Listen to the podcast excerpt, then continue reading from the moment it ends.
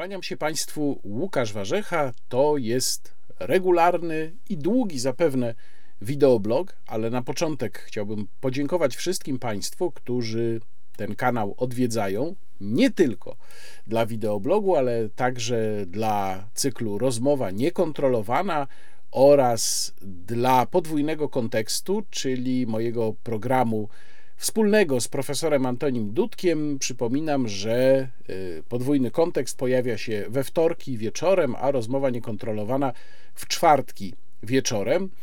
Y, bardzo ważne jest, żeby Państwo tutaj byli, żeby Państwo oglądali, żeby Państwo zostawiali komentarze i polubienia. Przypominam o tym, dlatego że od tego zależy, co robi potem z tym kanałem i z tymi filmami YouTube. No, Im więcej polubień, komentarzy i oczywiście odtworzeń kolejnych materiałów, tym większa szansa, że zobaczą Państwo i inni, do których ten kanał jeszcze nie dotarł, zobaczą Państwo te filmy potem w rekomendacjach na stronie głównej i tak dalej. Chciałbym też bardzo podziękować tym, którzy słuchają, nie oglądają, chociaż rzeczywiście, zwłaszcza wideoblog jest przeznaczony do oglądania, ale wiem, że wielu z Państwa słucha. Ostatnio materiały z mojego kanału zaczęły się pojawiać na kolejnych platformach e, podcastowych to już nie jest tylko SoundCloud jak e, wcześniej.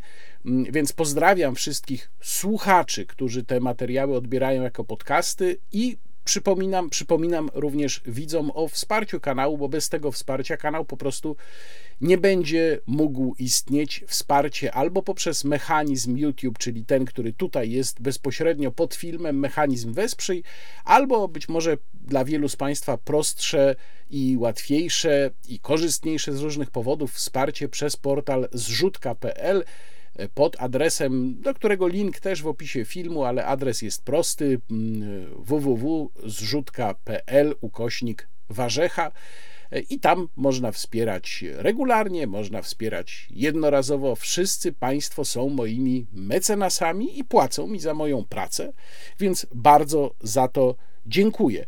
No i przy okazji chciałbym podziękować, choć o tym będzie później dużo więcej, wszystkim, którzy wzięli udział w spotkaniu ze mną w Stalowej Woli. Bardzo to był ciekawy dla mnie wyjazd z wielu powodów, nie tylko krajoznawczych, ale też dlatego, że każdy taki wyjazd i spotkanie z państwem poza Warszawą jest dla mnie cenne bo to daje mi wiedzę o tym, co Państwa interesuje, jak Państwo widzą sytuację w kraju. Dla mnie, jako publicysty, to jest, ja powiedziałbym, nawet bezcenne. Nie tylko bardzo cenne, ale też bezcenne.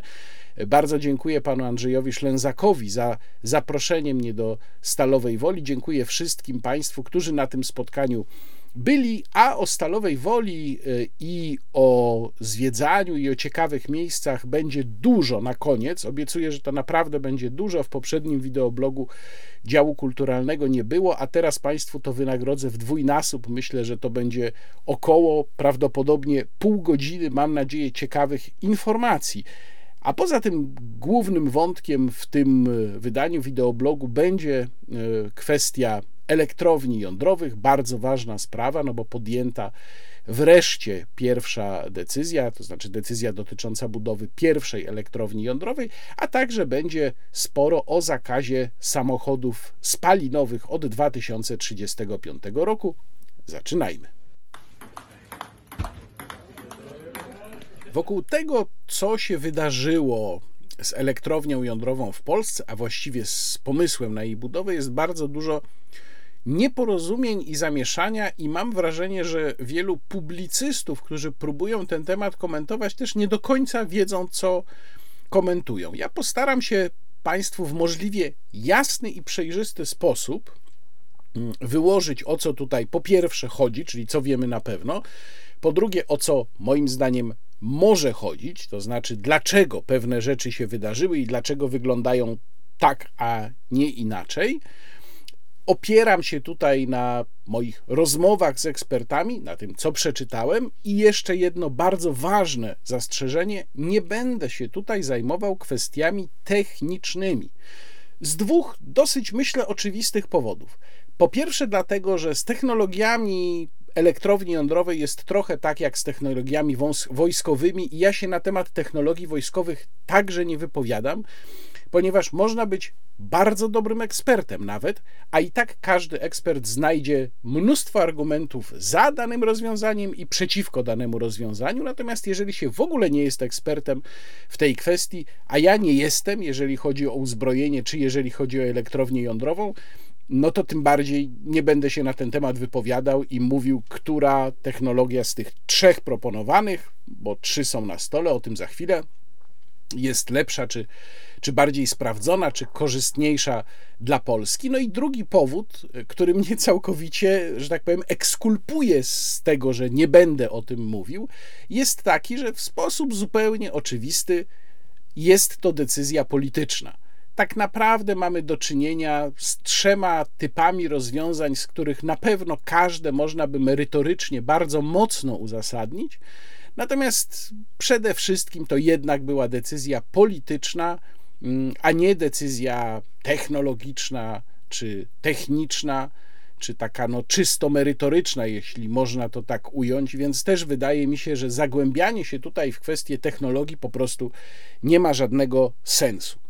Zacznę od tego, że tak w ogóle to dobrze, że coś się wreszcie wydarzyło, bo przecież mamy za sobą już, no właściwie można powiedzieć, 8 lat rządów Platformy Obywatelskiej, nawet jeżeli słynna spółka PGE J1 już nieistniejąca została przekształcona w spółkę Polskie Elektrownie Jądrowe, ale tamta, którą przez pewien okres kierował były minister skarbu w rządzie Platformy Obywatelskiej Aleksander Grat, nawet jeżeli ona nie powstała mm, od razu w pierwszym roku rządów Platformy Obywatelskiej, to przecież plan budowy elektrowni jądrowej był już wtedy, ten jako, jako pewien zamiar, zamiar, zamysł polityczny, był już wtedy. Więc Platforma nie wybudowała, nie rozpoczęła e, budowy elektrowni jądrowej przez 8 lat swoich rządów, a PiS nic nie zrobił w tej sprawie przez 7 lat swoich rządów, no więc prawie się to wyrównało, ale z punktu widzenia naszych potrzeb energetycznych, no cieszmy się, że coś się ruszyło. Tylko problem w tym, czy rzeczywiście się ruszyło i czy przypadkiem się zaraz w tej sprawie nie cofniemy, o czym za chwilkę będę mówił szerzej. Najpierw y, powiedzmy o pewnych faktach. Przypomnijmy również pewne fakty. Otóż mm, w trybie bezprzetargowym Polska wybrała realizatora, mm, firmę, która ma postawić w Polsce pierwszą elektrownię jądrową. Podkreślam to pierwszą, bo program, państwowy program budowy elektrowni jądrowych przewiduje budowę w dwóch miejscach. I to jest też pewna nowość, dlatego że przez bardzo długi czas słyszeliśmy o pierwszym miejscu, pierwszej lokalizacji, pierwszym zespole bloków jądrowych. Natomiast o drugim no, mówiło się, że tak pewnie musiałby być, ale dopiero w ostatnich miesiącach pojawiła się właściwie jasna deklaracja, że będzie też ten drugi. I co więcej, wybór e, realizatorów obu tych przedsięwzięć miał być dokonany jednocześnie. Tak przynajmniej się mówiło, jeżeli mogę tu zacytować pewne plotki polityczne. No ale tak się nie stało. Mamy w trybie bezprzetargowym wybraną firmę, która zrealizuje pierwsze przedsięwzięcie, i to jest firma, czy właściwie firmy Westinghouse i Bechtel, amerykańskie dwie e, firmy. Oczywiście, jeżeli by to miały być dwie lokalizacje, na razie zostawiam na boku Koreańczyków, bo być może Państwo nie wiedzą, ale to jest zupełnie inna sprawa, o niej zaraz powiem. Jeżeli by to miały być dwie lokalizacje, to najrozsądniej z punktu widzenia finansowego i technicznego byłoby wybrać do realizacji obu tych lokalizacji, obu tych przedsięwzięć jedną firmę no to jest tak jak z uzbrojeniem. Jeżeli kupujemy, no to najlepiej jest kupić jeden rodzaj czołgów od jednego dostawcy, bo wtedy mamy wszystko e, taniej i łatwiej i prościej. Ale wiadomo, że tak się nie robi i nie robi się tak głównie z powodów politycznych. I tutaj właśnie jest podobnie, to trzeba po prostu przyjąć do wiadomości, że to jest przedsięwzięcie tyleż merytoryczne i technologiczne, co również polityczne, nie ma w tym nic niezwykłego. Przypomnę, że w październiku 2020 roku, czyli dwa lata temu, było takie międzyrządowe memorandum, pamiętam, również je wtedy komentowałem, memorandum międzyrządowe pomiędzy Warszawą a Waszyngtonem, które w zasadzie no, tam nie było mowy wprost o tym, że Amerykanie mają wybudować w Polsce elektrownię atomową, ale było to tak sformułowane, że wszyscy to tak rozumieli że o to właśnie chodzi, że właśnie chodzi o to, że Amerykanie mają się zaangażować w budowę pierwszej elektrowni jądrowej w Polsce. 12 września tego roku polski rząd dostał od Amerykanów studium wykonane za pieniądze rządu federalnego. To podkreślam też bardzo mocno, dlatego że to pokazuje, że to nie jest tak, jak niektórzy twierdzą, że po stronie amerykańskiej po prostu jest Westinghouse i tam jakieś śladowe zaangażowanie amerykańskiego rządu. Nie, no to jest oczywiście przedsięwzięcie rządowe z obu stron. A więc dostał studium wykonane za pieniądze rządu federalnego i tutaj powołuje się na tekst, analizę Instytutu Staszica. Amerykanie mieli dać wtedy Polsce zaledwie 30 dni na decyzję w tej sprawie. Czyli bardzo krótko. No i tutaj już się pojawia ten aspekt sytuacji, o którym będę dalej mówił trochę więcej, czyli sposób, w jaki Amerykanie traktują Polskę. No trochę powiedzmy sobie szczerze po kolonialnemu. Macie to studium i w ciągu 30 dni macie zdecydować.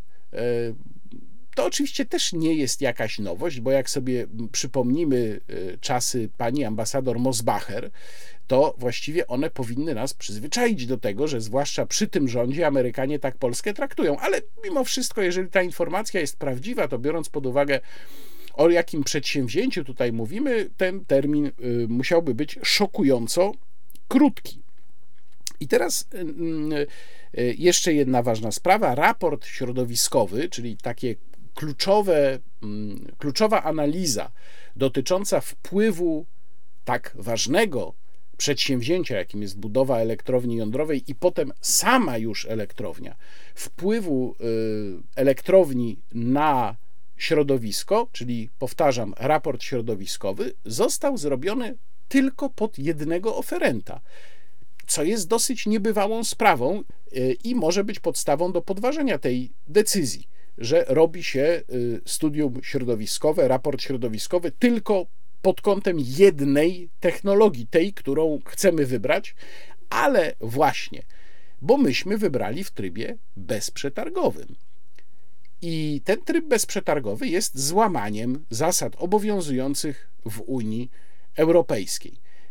Możliwe jest ominięcie trybu przetargowego, obowiązkowego, jedynie w którymś z trzech ściśle określonych przypadków. Czyli tak, albo mamy tylko jednego dostawcę technologii, który ją chce zaoferować stronie rządowej, albo tylko jeden dostawca posiada taką niezbędną technologię, albo inwestycja jest kontynuacją technologii, którą już wcześniej wybraliśmy. Jak nie trudno się zorientować, to nie jest ten przypadek. Żadna z tych trzech przesłanek nie zachodzi. Czyli polski rząd, decydując się na wybór w trybie bezprzetargowym oferty amerykańskiej spośród trzech dostępnych, czyli koreańskiej, francuskiej i amerykańskiej, złamał unijne prawo. Teraz muszę przejść y, do Korei, włączyć do tej opowieści właśnie przedsięwzięcie koreańskie, które bardzo często jest um, mieszane z tym przedsięwzięciem amerykańskim i jednym tchem niektórzy publicyści wymieniają, o będziemy mieć dwie elektrownie jądrowe, już zdecydowane, amerykańska i koreańska. No nie, nie, nie, nie, nie. To kompletnie tak nie jest.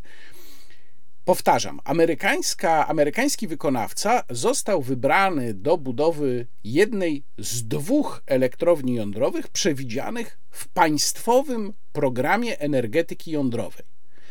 Natomiast to, y, co ma być realizowane z Koreańczykami, to jest zupełnie równoległa, odrębna ścieżka, która pojawiła się w zasadzie całkowicie niespodziewanie z inicjatywy pana wicepremiera Sasina. No i tu pojawia się pytanie, dlaczego ona się właściwie pojawiła? Ta elektrownia koreańska miałaby być budowana w Pątnowie koło Konina, to jest Wielkopolska i o tej lokalizacji już premier Sasin mówi jako lokalizacji zdecydowanej. Pan wicepremier Sasin miał zresztą lecieć do Korei Południowej już dosyć dawno temu, kilka dobrych tygodni temu. To się wtedy opóźniło. Podobno po bardzo ostrej awanturze z Mateuszem Morawieckim, ale przecież ostatecznie jednak pan wicepremier do Korei poleciał i podpisał list intencyjny. I to jest druga bardzo ważna rzecz w tej sprawie. To jest tylko list intencyjny. To nie jest umowa. Więc jeżeli ktoś mówi, że będziemy mieć dwie elektrownie, amerykańską i koreańską, to po prostu nie zna sprawy. Amerykańską będziemy mieć być może, za chwilę powiem dlaczego być może, a koreańska no to jest na etapie wyrażenia intencji. I teraz kluczowa kwestia. Dlaczego powiedziałem, że być może będziemy mieć amerykańską elektrownię? Ano właśnie dlatego, że złamaliśmy przepisy europejskie. I jest to ewidentny pretekst, aby Komisja Europejska mogła się do tej sprawy wtrącić i przymusić nas do tego, żebyśmy przeprowadzili postępowanie jeszcze raz. I wybór Koreańczyków jako ewentualnych realizatorów drugiej, a tak naprawdę trzeciej elektrowni jądrowej w Polsce niczego tu nie zmienia, bo to nie jest ta państwowa ścieżka. To jest, jak podkreśla sam wicepremier Sasin, um, przedsięwzięcie prywatne, co zresztą też brzmi dosyć dziwnie.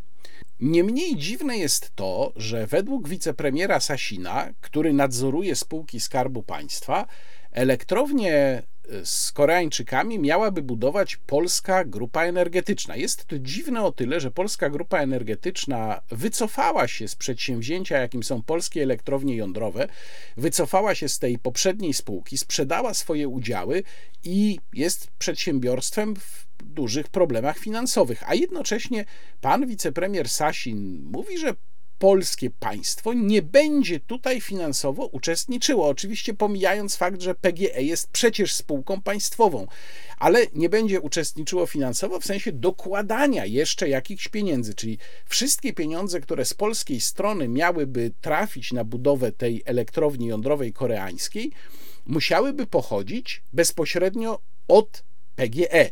A mówimy tutaj przecież o sumach rzędu kilkudziesięciu miliardów złotych.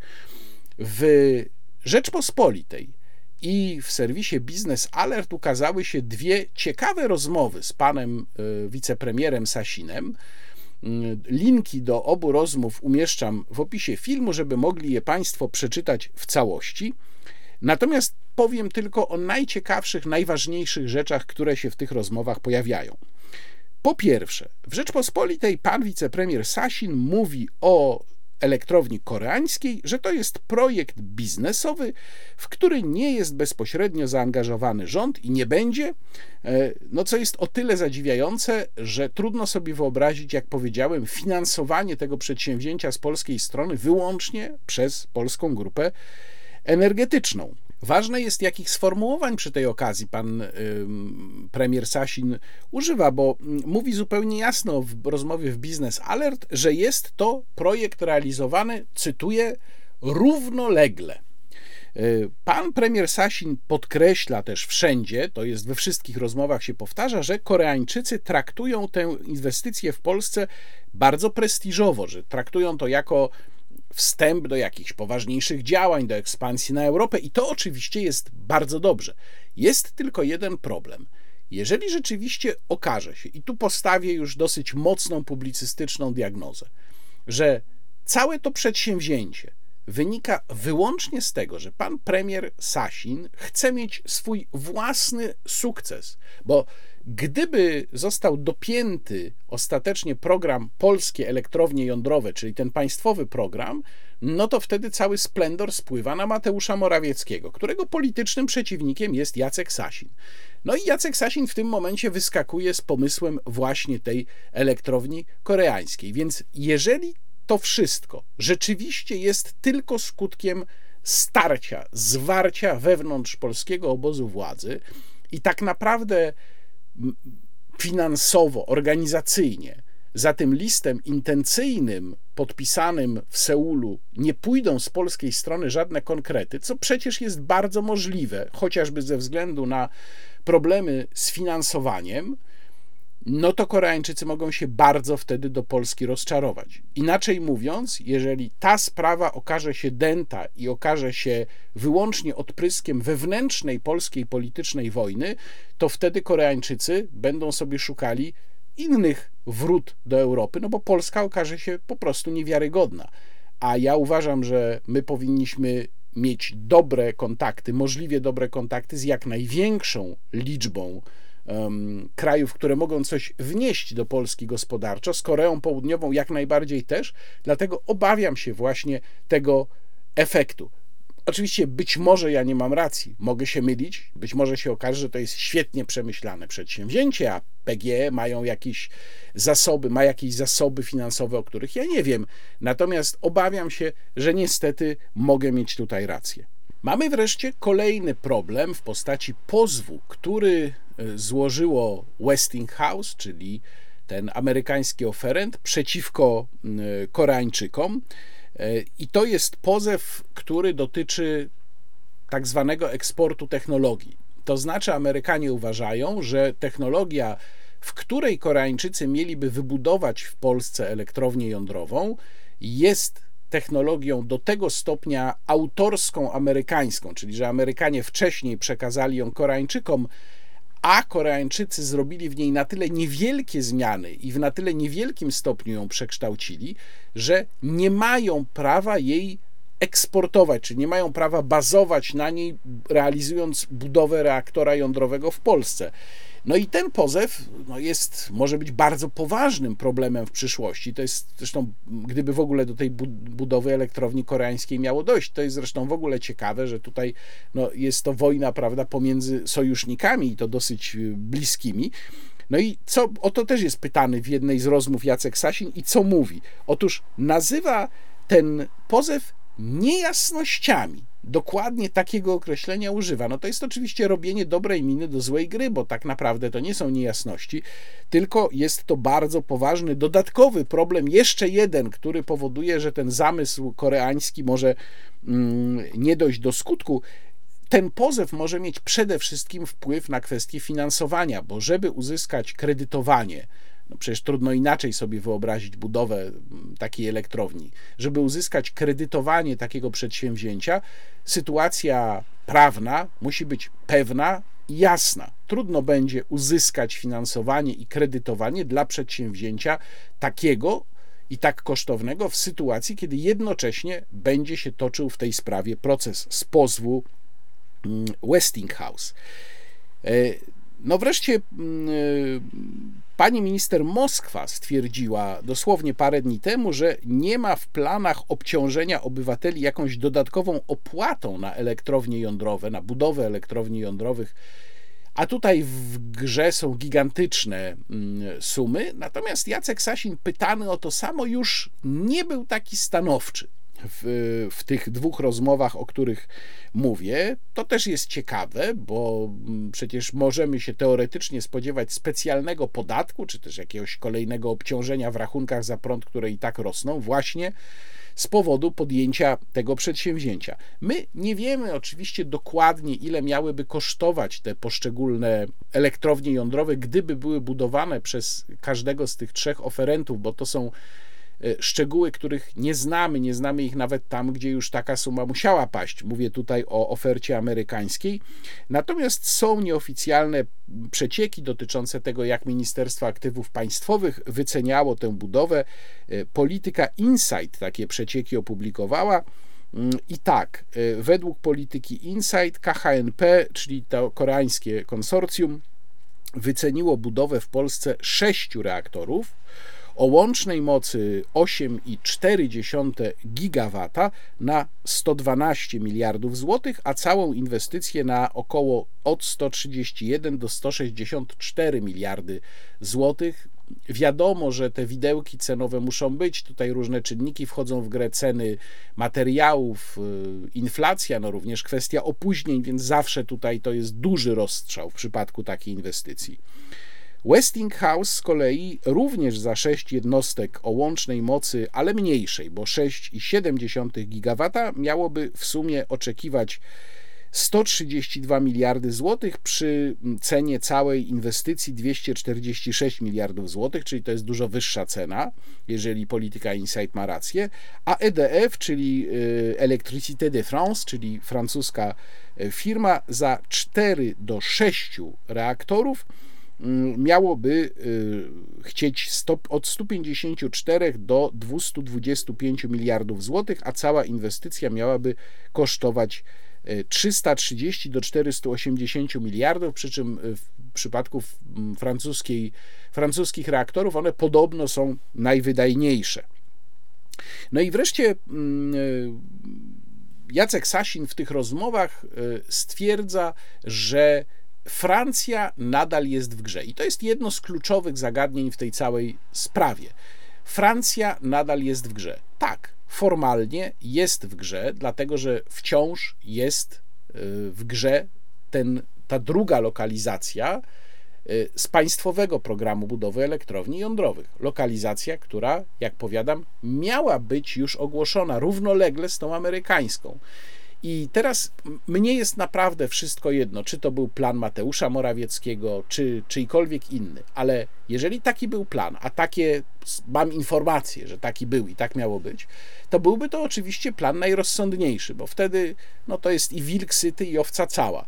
Jednocześnie mamy mm, ogłoszenie że Amerykanie dostają do, budowy, do zbudowania jedną elektrownię i drugą elektrownię Francuzi, czyli mamy dwa filary, dwie nogi, amerykańską, transatlantycką i europejską i wszyscy są usatysfakcjonowani. Ale stało się inaczej. I teraz jest pytanie w związku z tym, dlaczego tak się stało i co my możemy na tym zyskać, a co stracić? To, że Amerykanów y, ten rząd miał zamiar wybrać do budowy przynajmniej jednej elektrowni w jednej lokalizacji, to właściwie jest zupełnie oczywiste, bo my tak działamy wobec Waszyngtonu od dawna. I tak działaliśmy właściwie od czasów rządu Leszka Millera, od czasów Afganistanu tak y, działaliśmy, czyli zawsze przybiegaliśmy na wyprzódki, jak tylko Amerykanie pstryknęli, gwizdnęli od razu.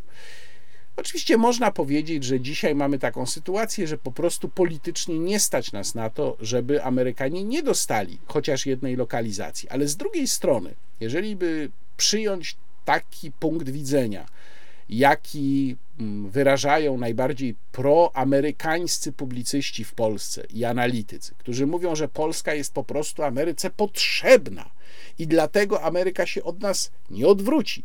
To w zasadzie co my jeszcze zyskujemy dodatkowo, mm, zlecając budowę tej pierwszej elektrowni Amerykanom? Oczywiście pod warunkiem, że Komisja Europejska się do tego nie przywali, a przywali się niemal na pewno.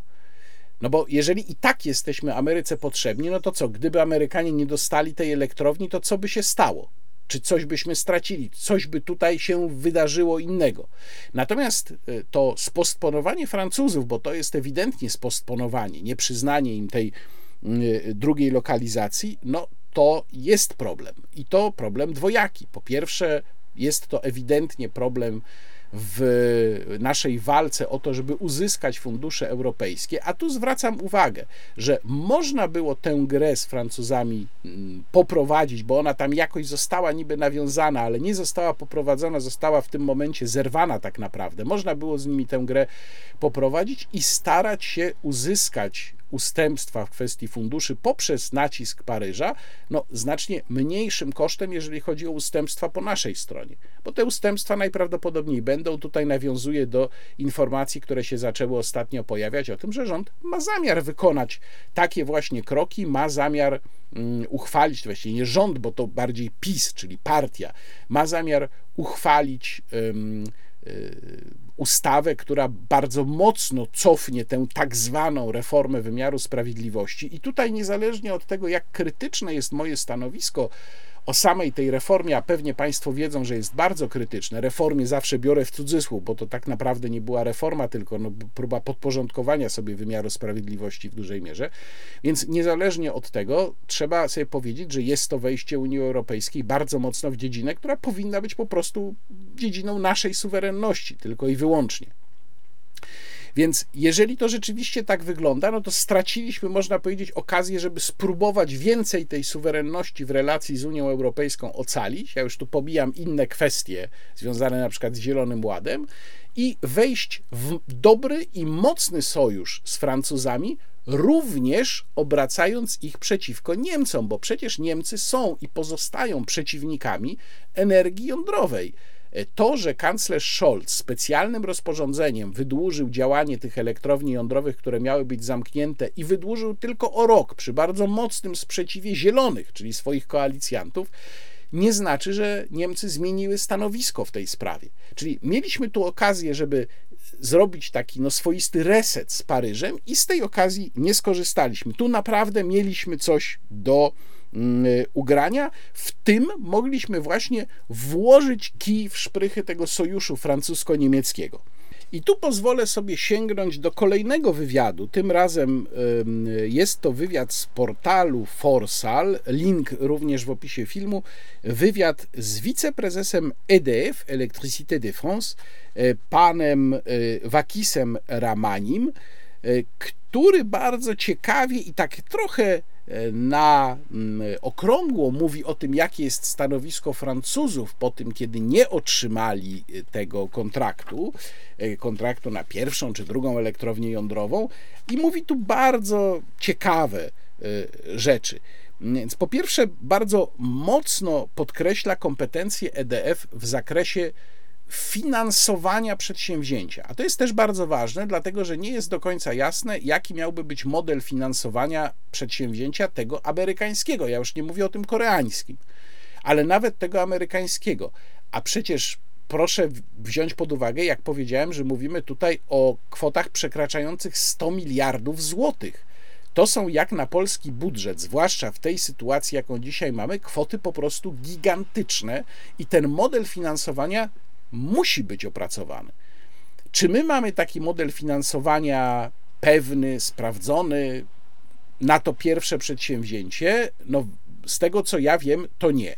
Dlatego tutaj myślę, nie bez powodu właśnie pan y, Ramani podkreśla tak mocno kwestię kompetencji EDF y, w sprawie finansowania przedsięwzięcia. Mm, jest pytany również o tę ścieżkę koreańską, o to przedsięwzięcie koreańskie. I tutaj mm, mówi tak bardzo wyraźnie, że EDF rozmawia z osobami, które w polskim rządzie są odpowiedzialne za program jądrowy. I nie wymienia tutaj ministra, wicepremiera Sasina, tylko panią minister Moskwę i Mateusza Bergera, który jest następcą Piotra Naimskiego jako pełnomocnik rządu do spraw krytycznej infrastruktury energetycznej. To zdystansowanie się wobec Jacka Sasina jest również tutaj bardzo znaczące. I teraz kluczowy fragment tego wywiadu, jak sądzę, dotyczy właśnie mm, bezprzetargowego trybu decyzji e, o współpracy z Amerykanami. Tutaj pan Ramani mówi tak. Biorąc pod uwagę obecny kryzys energetyczny i bezpieczeństwa w Europie, decydenci polityczni muszą odegrać swoją rolę w uruchamianiu wielkich projektów inwestycyjnych. Jest oczywiste, że proces wyboru dostawcy technologii musi być prowadzony w taki sposób, aby Bruksela uzyskała odpowiednie gwarancje. Co to oznacza? No, to jest odpowiedź na pytanie o bezprzetargowy tryb, y, która w taki, no powiedzmy, trochę mglisty sposób, ale jednak sygnalizuje, że tych gwarancji nie ma, że Bruksela ich nie dostała, ponieważ wybraliśmy w trybie bezprzetargowym. Trudno naprawdę inaczej to interpretować niż jako zapowiedź tego, że rząd francuski wspólnie z EDF zrobi teraz wszystko, żeby Komisja Europejska nam uwaliła tę decyzję o współpracy z Amerykanami.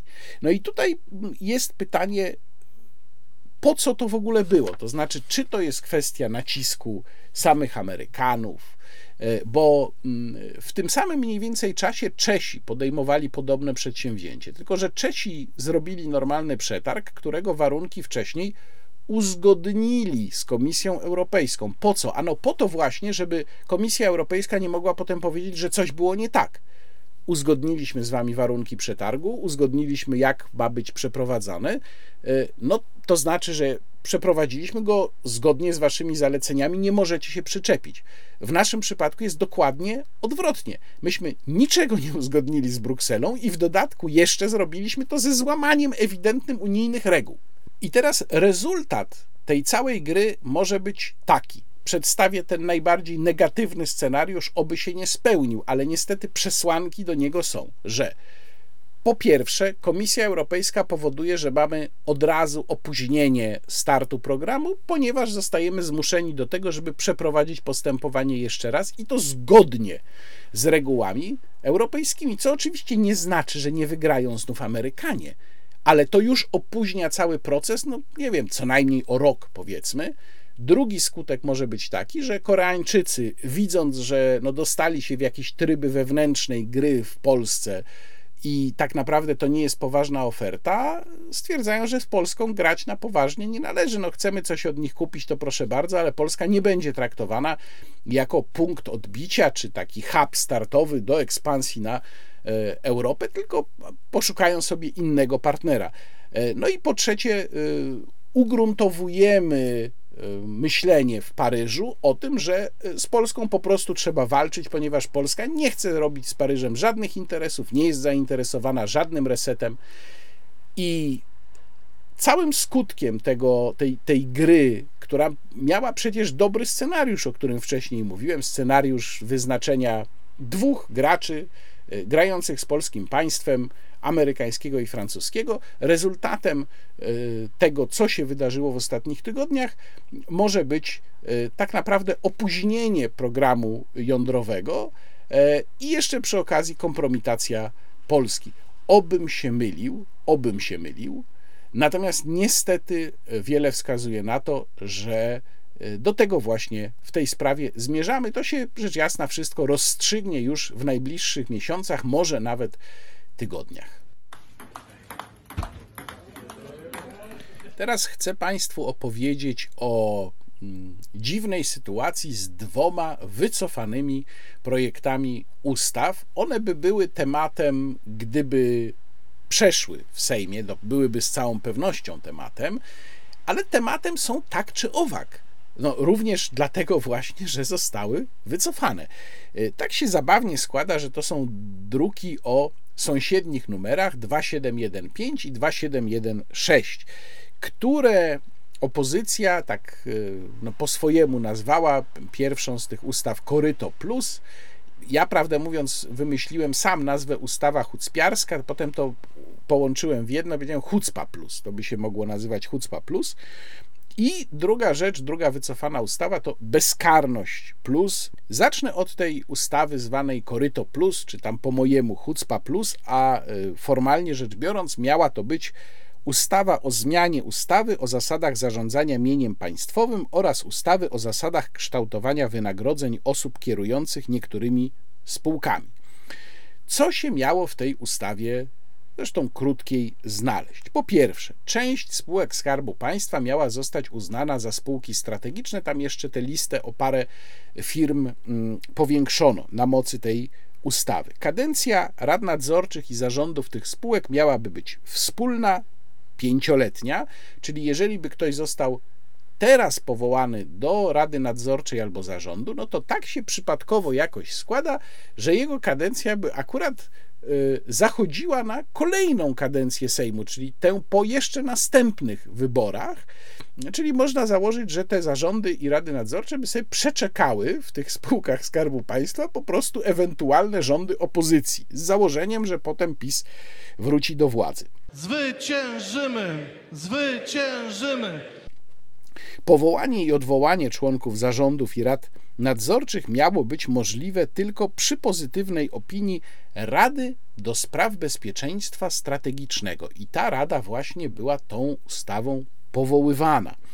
Rada Bezpieczeństwa Strategicznego miała się składać z pięciorga członków, e, trojga członków powoływanych przez Sejm, jednego przez prezydenta i jednego przez Senat na 6 lat. No tak się składa akurat, że większość by miała koalicja rządząca. Tak przypadkiem co to wymyślono. E, I ważne jest, że ustawa wyszczególniała powody odwołania lub rezygnacji członka Rady nawet wśród tych powodów nie było, co ciekawe, takiego standardowego powodu, czyli niezdolności do pełnienia funkcji. On często jest, pojawia się w regulacjach, gdzie powody zdjęcia kogoś ze stanowiska są wyszczególnione, ale w ogóle, jeżeli w ustawie pojawia się taka konstrukcja, czyli są wyszczególnione powody opuszczenia stanowiska, to oznacza, że y, ci, którzy powołują, nie mogą odwołać, bo jeżeli tych powodów nie ma, to wtedy się zakłada, takie jest domniemanie ustawowe, że ten, kto powołuje, może też odwołać. A tutaj, kiedy te warunki rezygnacji czy też odwołania były wymienione, tam cztery dokładnie, mm, no to, to tutaj takiej możliwości nie ma. Czyli jak ci ludzie by do tej rady weszli na 6 lat, to by tam siedzieli już przez te 6 lat, byliby nie do ruszenia. E, no i mm, uzasadnienie e, tej, do tej ustawy, do tej regulacji obłudnie odwoływało się oczywiście do kwestii bezpieczeństwa państwa, bo to jest zawsze najskuteczniejsze uzasadnienie. I teraz e, jest w tym pewien paradoks, bo rzeczywiście można powiedzieć, że sama idea ustabilizowania ważnych dla państwa spółek nie jest przecież zła. Wiadomo, że w Polsce polityka jest bardzo doraźna, czyli jeżeli taka spółka opracowała sobie jakiś tam program działania, jakąś strategię działania, no to zmieni się władza, zmienią się rady nadzorcze, zmienią się zarządy e, i ta spółka już tej strategii nie będzie realizować, tylko sobie wymyśli jakąś nową, bo przecież jak tę dotychczasową wymyślili przeciwnicy polityczni, to wiadomo, że ona nie może być dobra, trzeba ją zmienić. Więc sama idea tej stabilizacji nie jest zła, ale sposób realizacji, y, a tutaj przecież ewidentnie nie chodziło o nic innego, tylko o to, żeby po prostu zapewnić jakiejś grupie ludzi powiązanych z PiS ciepłą posadę na przeczekanie rządów opozycji. Sposób realizacji jest nie do zaakceptowania. Gdyby myśleć na serio o takim pomyśle, to trzeba by tutaj przede wszystkim stworzyć mechanizm przejrzystości, eliminacji czynnych polityków z tego procesu, karencji pomiędzy zakończeniem działalności politycznej a wejściem do takiej rady nadzorczej czy do zarządu, i myślę, że to musiałby być przynajmniej rok. E, przejrzystość procesu rekrutacji, decyzji, no i jakiś bufor pomiędzy światem polityki a samą tą radą, i w niej oczywiście nie mogliby zasiadać posłowie e, czy senatorowie, no tak jak tutaj to jest określone, bo tu takiego zastrzeżenia nie ma. Troje członków powoływanych przez Sejm, no to również mogą być, jak rozumiem, posłowie. Więc można by pomyśleć o takim rozwiązaniu, ale na pewno nie w ten sposób. No i ta ustawa została wycofana. I teraz druga kwestia, czyli ustawa tak zwana Bezkarność Plus, druk 2716, to była ustawa o legalności działań organów gminy zaangażowanych w organizację wyborów prezydenckich w 2020 roku. Tutaj też odsyłam Państwa do mojego tekstu na ten temat felietonów w Super Expressie. Link y, jak zwykle w opisie filmu.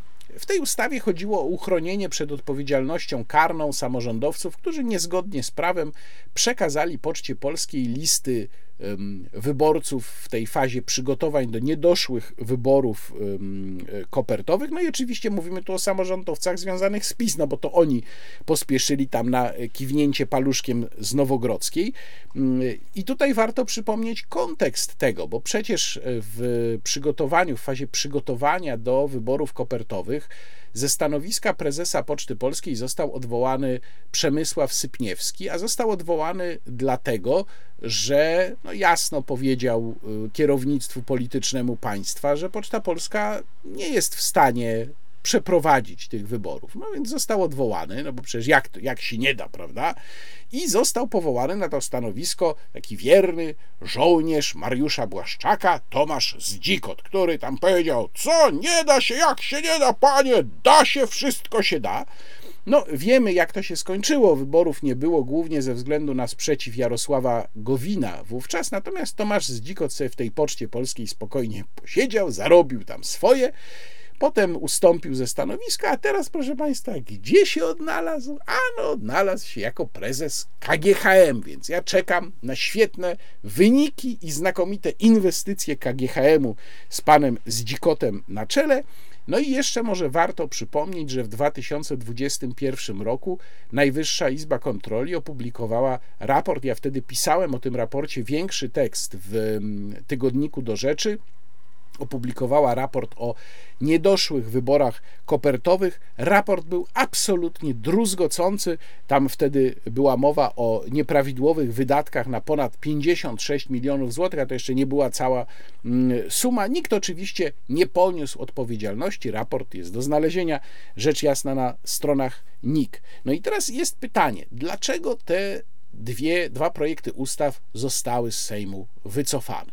No bo można by powiedzieć, e, no dobra, PiS się zorientował, że będzie na tym tracił, zwłaszcza na tej pierwszej ustawie i myślę, że tu częściowo tak było, no bo faktycznie ona poza tym, że mogła wkurzyć elektorat, również elektorat no, samego PiSu, no bo przecież to był już taki dosyć ordynarny skok na stołki, no to jeszcze sygnalizowała, że właśnie PiS przygotowuje się do trwania w opozycji, do tej przegranej y, kadencji, do przegranych wyborów. Co rzecz jasna no, wygląda bardzo demobilizująco przed wyborami, a dodatkowo pewnie generowałoby jeszcze, gdyby ta ustawa miała przejść, generowałoby jeszcze napięcia w samym PiSie, no bo proszę sobie teraz wyobrazić, że trzeba skompletować skład tej rady. Potem się zaczynają podchody, kogo ta rada wyznaczy, do rady nadzorczej, do zarządu, której spółki. No to mamy jakby cały drugi front, oprócz frontu wyborczego, cały drugi front i zamieszanie, nad czym musi ten naczelnik panować, bo on przecież nad wszystkim panuje, więc nad tym by też musiał panować, więc tam by już po prostu wszystko się zawaliło kompletnie, gdyby ta ustawa przeszła, więc to też mógł być powód. Ale jakby to połączyć z tą, z tą następną ustawą i z ich wycofaniem, no mamy takie sygnały, że na jedną, ani na jedną, ani na drugą nie chciała się zgodzić Solidarna Polska. Czyli znów koalicjant Prawa i Sprawiedliwości zaczyna robić problemy.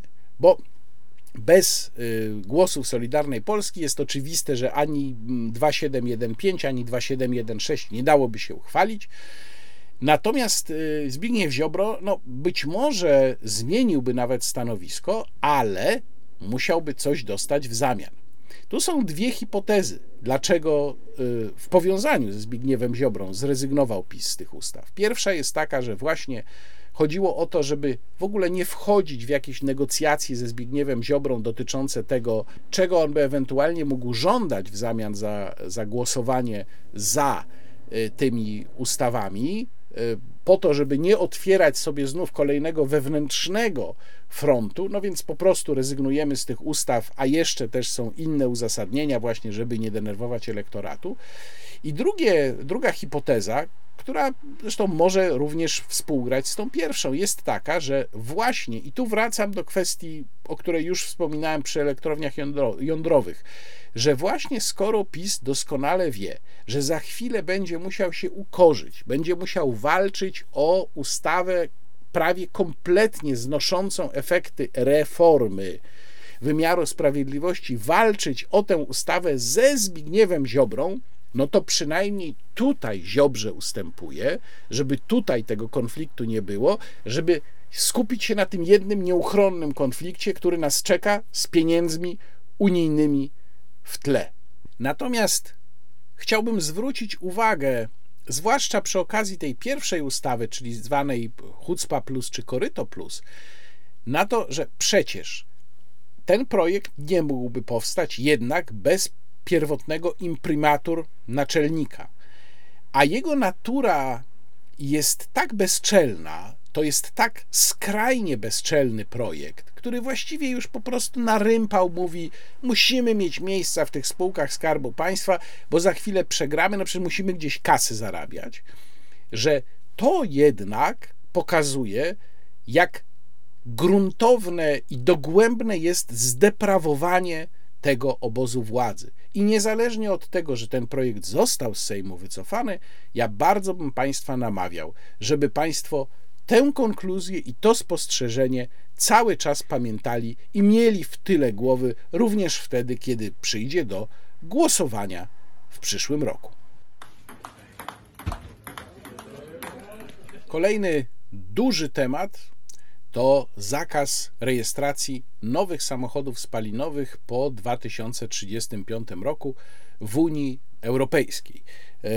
Tutaj polecam Państwu mój tekst na Do Rzeczy Plus, temu właśnie poświęcony. Link, jak zwykle, w opisie filmu. I zanim przejdę do samego zakazu, to jeszcze muszę trochę powtórzyć swoje argumenty przeciwko takiemu właśnie mm, podejściu, e, bo to jest właściwie koniec motoryz- nie tylko motoryzacji spalinowej, ale tak naprawdę to jest koniec motoryzacji, no może nie w ogóle, ale koniec motoryzacji dla każdego, koniec motoryzacji takiej, jaką znamy od e, no mniej więcej drugiej powiedzmy dekady XX wieku. Muszę tutaj powtórzyć najważniejsze punkty i pierwszy najważniejszy punkt będzie taki, to jest moja odpowiedź również dla tych, którzy mówią: O, tak, tak, zawsze byli tacy, co się sprzeciwiali postępowi. Już pomijając fakt, czy to jest postęp, czy nie, ja przypominam, że pierwsze elektryczne samochody powstały równolegle ze spalinowymi, tylko że okazały się po prostu tak niepraktyczne, że z nich zrezygnowano i spalinowe wygrały. To przypomnę, że to jest absolutnie bezprecedensowa operacja, ponieważ nie było tak nigdy na taką skalę w historii technologii, w historii rozwoju technologicznego ludzkości, żeby jakaś technologia bardzo sprawdzona, dobrze działająca, e, na którą ludzie mogą sobie pozwolić, praktyczna i wydajna, jaką jest silnik spalinowy, była uwalana na ogromną skalę, bo tu mówimy przecież o wpływie na setki milionów ludzi, decyzją ściśle polityczną. Technologie toczyły między sobą różne boje, różne walki, nie wiem, żeby wspomnieć choćby, to oczywiście nie ta skala, ale na przykład walki pomiędzy różnymi formatami kaset wideo. Albo walkę o upowszechnienie telefonii komórkowej. Ale to wszystko zawsze działało i toczyło się na zasadzie normalnej wojny o klientów. No tak było również chociażby z pociągiem, tak było z silnikiem parowym który musiał udowodnić na rynku swoją przydatność i atrakcyjność, jeżeli chodzi o przełożenie płaconej ceny na efekty jego działania, i dopiero w ten sposób, w naturalnej walce rynkowej, zdobył sobie e, klientów i wyparł e, siłę konia. Natomiast tutaj mamy po prostu polityczną decyzję. Komitet Centralny Unii Europejskiej zarządził, nie będzie ta jeździć samochodami spalinowymi no to to nie jest podejście takie, jakie mieliśmy przez tak naprawdę setki lat, no bo czy tysiące, bo technologia przecież rozwija się w gruncie rzeczy od zarania ludzkości. Ale wracając do samych y, argumentów przeciwko przymusowi, bo ja bardzo mocno podkreślam, to są argumenty oczywiście także przeciwko samochodom elektrycznym. Ja nie jestem ich zwolennikiem. Mówiąc o samochodach elektrycznych, mam w tej chwili na myśli samochody na baterie, bo to jest jedyna technologia, o której możemy w tej chwili na dużą skalę mówić. Samochody wodorowe, też elektryczne, y, to zupełnie inna sprawa i one są po prostu dużo praktyczniejsze z punktu widzenia konsumentów, ale nie będę tu wchodził w dyskusje technologiczne, natomiast y, podkreślam, że mówię tu o samochodach bateryjnych w tej chwili. Otóż żeby było jasne, ja nie chcę nikomu zabraniać kupowania samochodu elektrycznego. E, mam znajomych, którzy takimi jeżdżą. Ok, jeżeli komuś to pasuje, proszę uprzejmie. Natomiast jestem przeciwnikiem jakichkolwiek zakazów. Jeżeli przytaczam argumenty przeciwko samochodom elektrycznym, to przytaczam je dlatego, że przytaczam je w kontekście przymusu przejścia na samochody elektryczne. Wracam do tego praktyczność aut elektrycznych, bateryjnych e, jest i pozostanie w przewidywalnym czasie niska.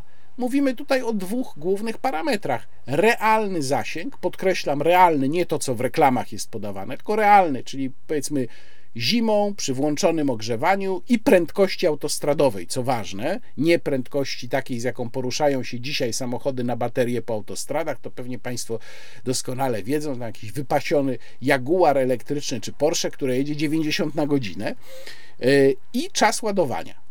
Tutaj y, konieczny byłby bardzo poważny przełom, żeby to zmienić i żeby te samochody dorównały samochodom spalinowym pod kątem tych parametrów, a na razie nie ma żadnego przełomu. Są tylko takie no, drobne poprawki. No, czas ładowania do 80% skrócił się z 45 do 35 minut, ale to nie jest żaden przełom. To cały czas jest kompletna, kompletne dno, jeżeli chodzi o praktyczność w porównaniu z samochodami spalinowymi. Drugi czynnik zdolność infrastruktury energetycznej do udźwignięcia przejścia na samochody bateryjne. I już wiemy, że to w niektórych krajach się nie udaje, że infrastruktura tego nie wytrzymuje. Widzę Wielka Brytania.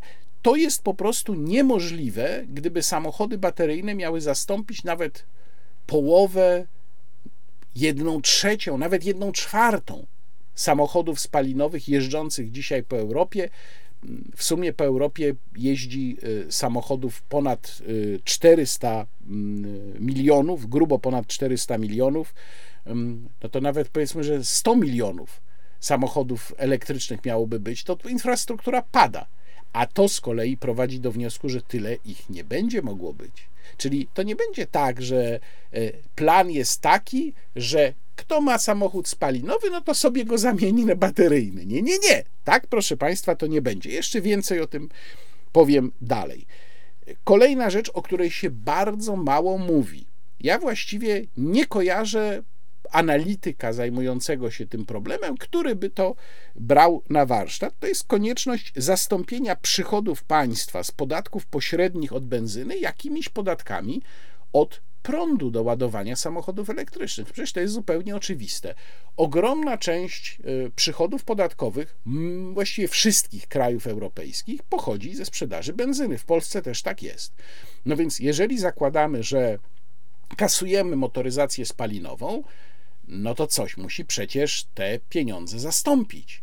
Więc y, jeżeli chodzi o ładowanie samochodów elektrycznych, no to nie będzie tanio, bo jakaś forma opodatkowania y, zostanie dodatkowo nałożona i myślę, że ona również dotknie tych, którzy będą ładowali samochody elektryczne z własnych źródeł prądu. Tutaj często się pojawiają głosy osób, które mają ogniwa fotowoltaiczne na dachu i mówią, że to jest bardzo tanie proszę się nie łudzić. Jak państwo straci przychody z benzyny w masowej skali, to oczywiście sięgnie też do waszych kieszeni i każe wam odprowadzać podatek za ten prąd, który sobie samemu z dachu produkujecie. 100% że tak będzie.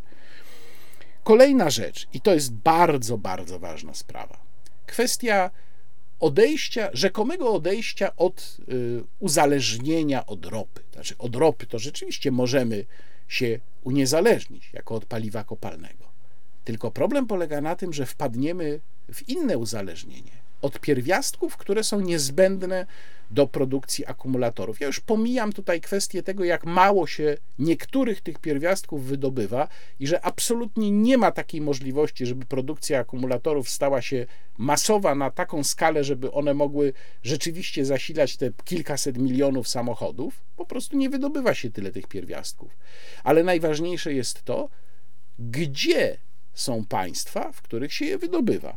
Zauważmy, że ropę to my w Europie jednak mamy. Mamy złoża na Morzu Północnym, mamy kraje, które są producentami ropy, takie jak Norwegia i to w dużej skali, e, czy Wielka Brytania. Natomiast złóż tych rzadkich pierwiastków to są nikiel, kobalt, lit, to są tylko te najważniejsze. W Europie w ogóle nie mamy. Gdzie są te złoża? No one na przykład są w Demokratycznej Republice Konga, czyli upadłym kraju, gdzie różne siły mogą walczyć o te złoża. One są w Ameryce Południowej, one są w Rosji, one są częściowo w Chinach, są w Indonezji. Tu taka ciekawostka. Indonezja, która dostarcza 38% światowego oczyszczonego niklu. To nie jest taki nikiel, jaki jest używany w tej chwili w produkcji akumulatorów, ale to nie jest wielki problem technologiczny, żeby Indonezja właśnie ten swój nikiel zaczęła w ten sposób dostosowywać. Już zaczęła prowadzić e, rozmowy z krajami, które mają u siebie te zasoby pierwiastków ziem rzadkich, o tym, żeby stworzyć coś na kształt takiego OPEC-u, czyli y, organizacji będącej odbiciem krajów, organizacji krajów producentów ropy naftowej, po to, żeby stworzyć kartel, który będzie narzucał ceny tych pierwiastków tej głupiej Europie, która przechodzi na elektromobilność. No, inny przykład, taki RPA. 80% rezerw y, światowych manganu, na przykład. Czyli wpadniemy y, z deszczu pod rynnę.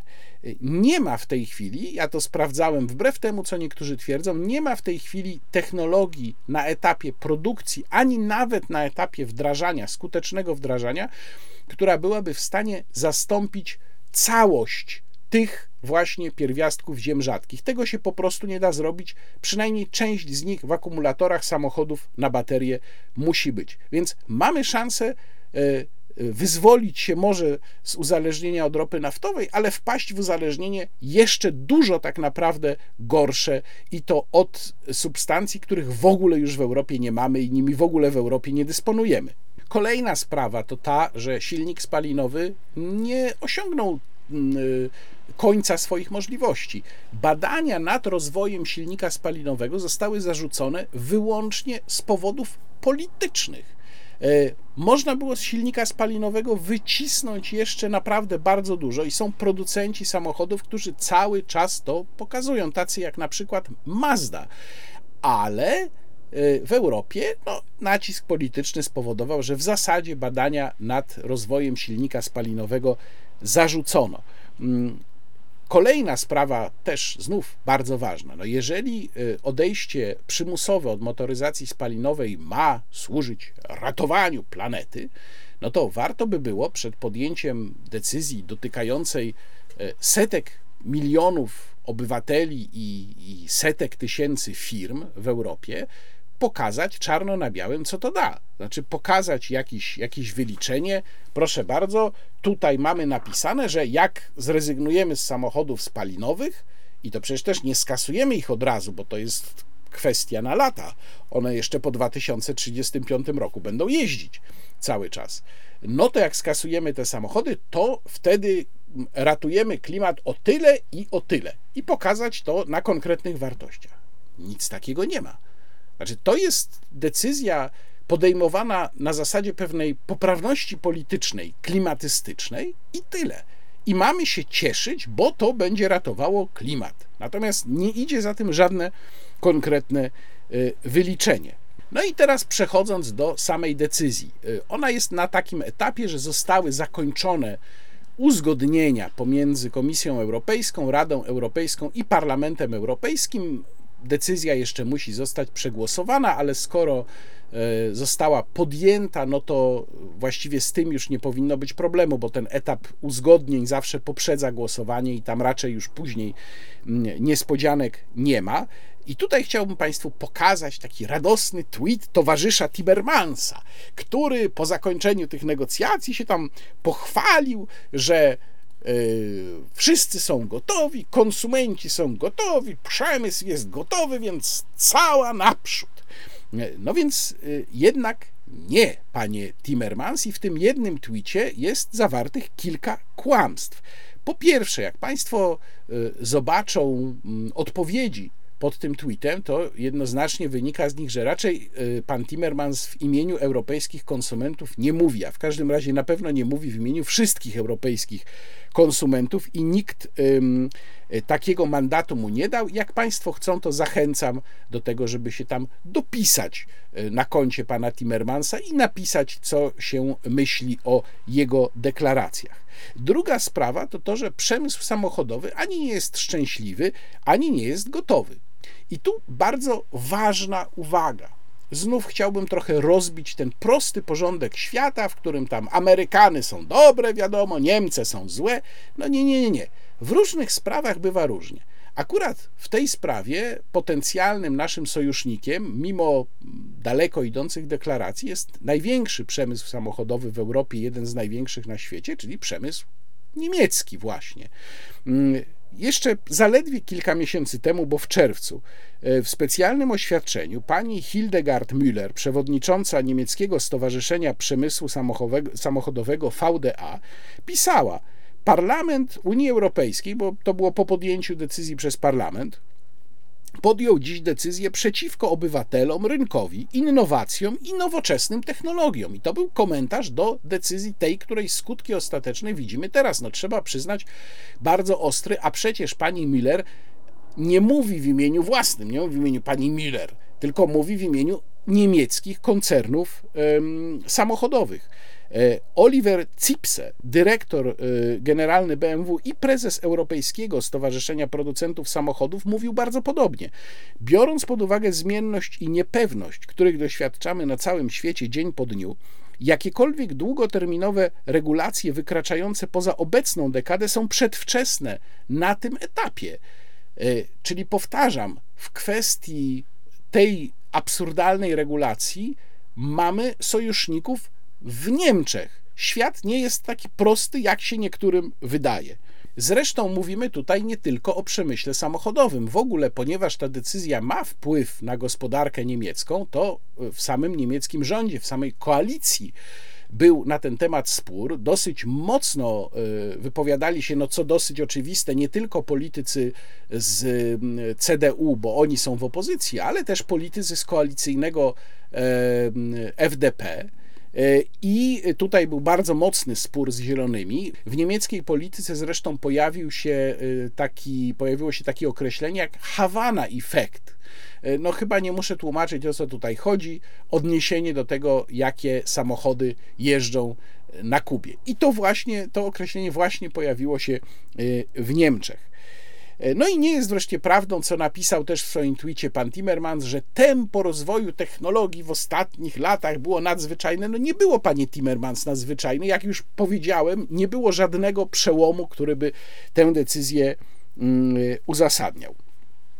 Nie jest do końca jasne, co y, to postanowienie zawiera, bo my jeszcze jego treści oczywiście nie znamy, co zawiera w szczegółach. To znaczy, na przykład, czy jeżeli sprowadzimy nowy samochód z oceanu, ze Stanów, to też nie będziemy mogli, spalinowy, to też nie będziemy mogli go zarejestrować, bo tu bym przewidywał, że y, to będzie niezła furtka dla ludzi, którzy będą chcieli wciąż normalnie jeździć, mieć nowy samochód spalinowy, czyli sprowadzanie samochodu y, spalinowego spoza Unii Europejskiej. To może być na przykład też sprowadzenie takiego samochodu via Norwegia czy Szwajcaria, czyli kraje, które do Unii Europejskiej y, nie należą. No jest oczywiście słynna furtka Ferrari, co jest w ogóle skandalem i pokazuje, jak są równi i równiejsi w tej sprawie, czyli te luksusowe samochody, super samochody tak zwane nie będą mogły być podporządkowane, no ale też cały czas jest y, dyskutowana kwestia czegoś, co jest nazywane e-paliwa, czyli to są takie syntetyczne paliwa. Y, już podobno do tej decyzji miała być włączona taka możliwość, taka furtka. Mówimy tu o paliwach normalnych, czyli też cały czas o silniku spalinowym. Mm, nie jest dla mnie jasne, czy ona już została włączona, czy dopiero ma być szansa włączona y, w czasie przeglądu tej decyzji, który ma być dokonany w 2026 roku.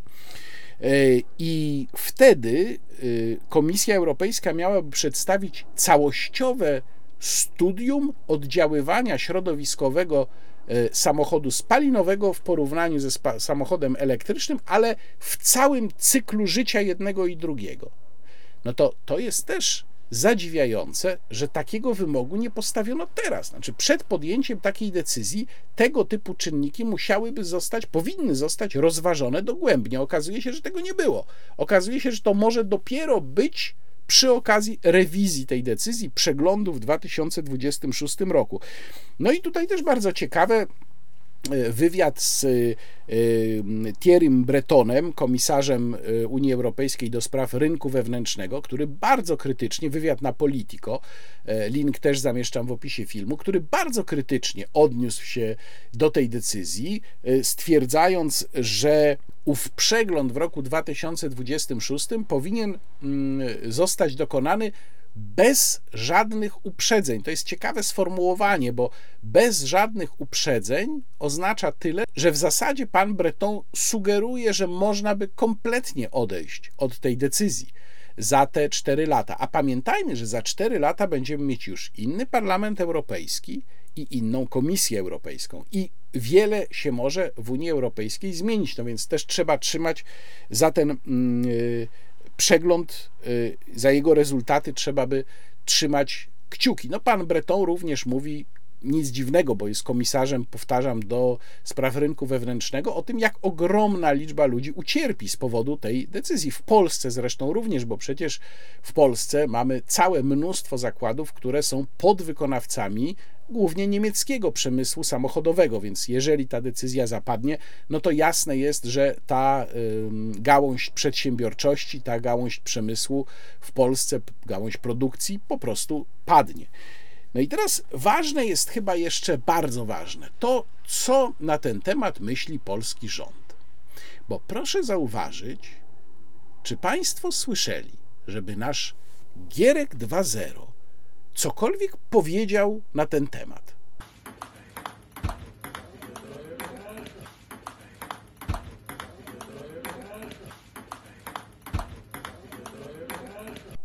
Bo ja nie słyszałem. Czy polski rząd jakoś zakomunikował tę decyzję Polakom, wyjaśnił, co ona oznacza, jakie właściwie jest stanowisko Warszawy, co ewentualnie w tym 2026 roku rząd PiS, gdyby wtedy rządził, zamierza w tej sprawie mówić? Bo ja nic nie słyszałem.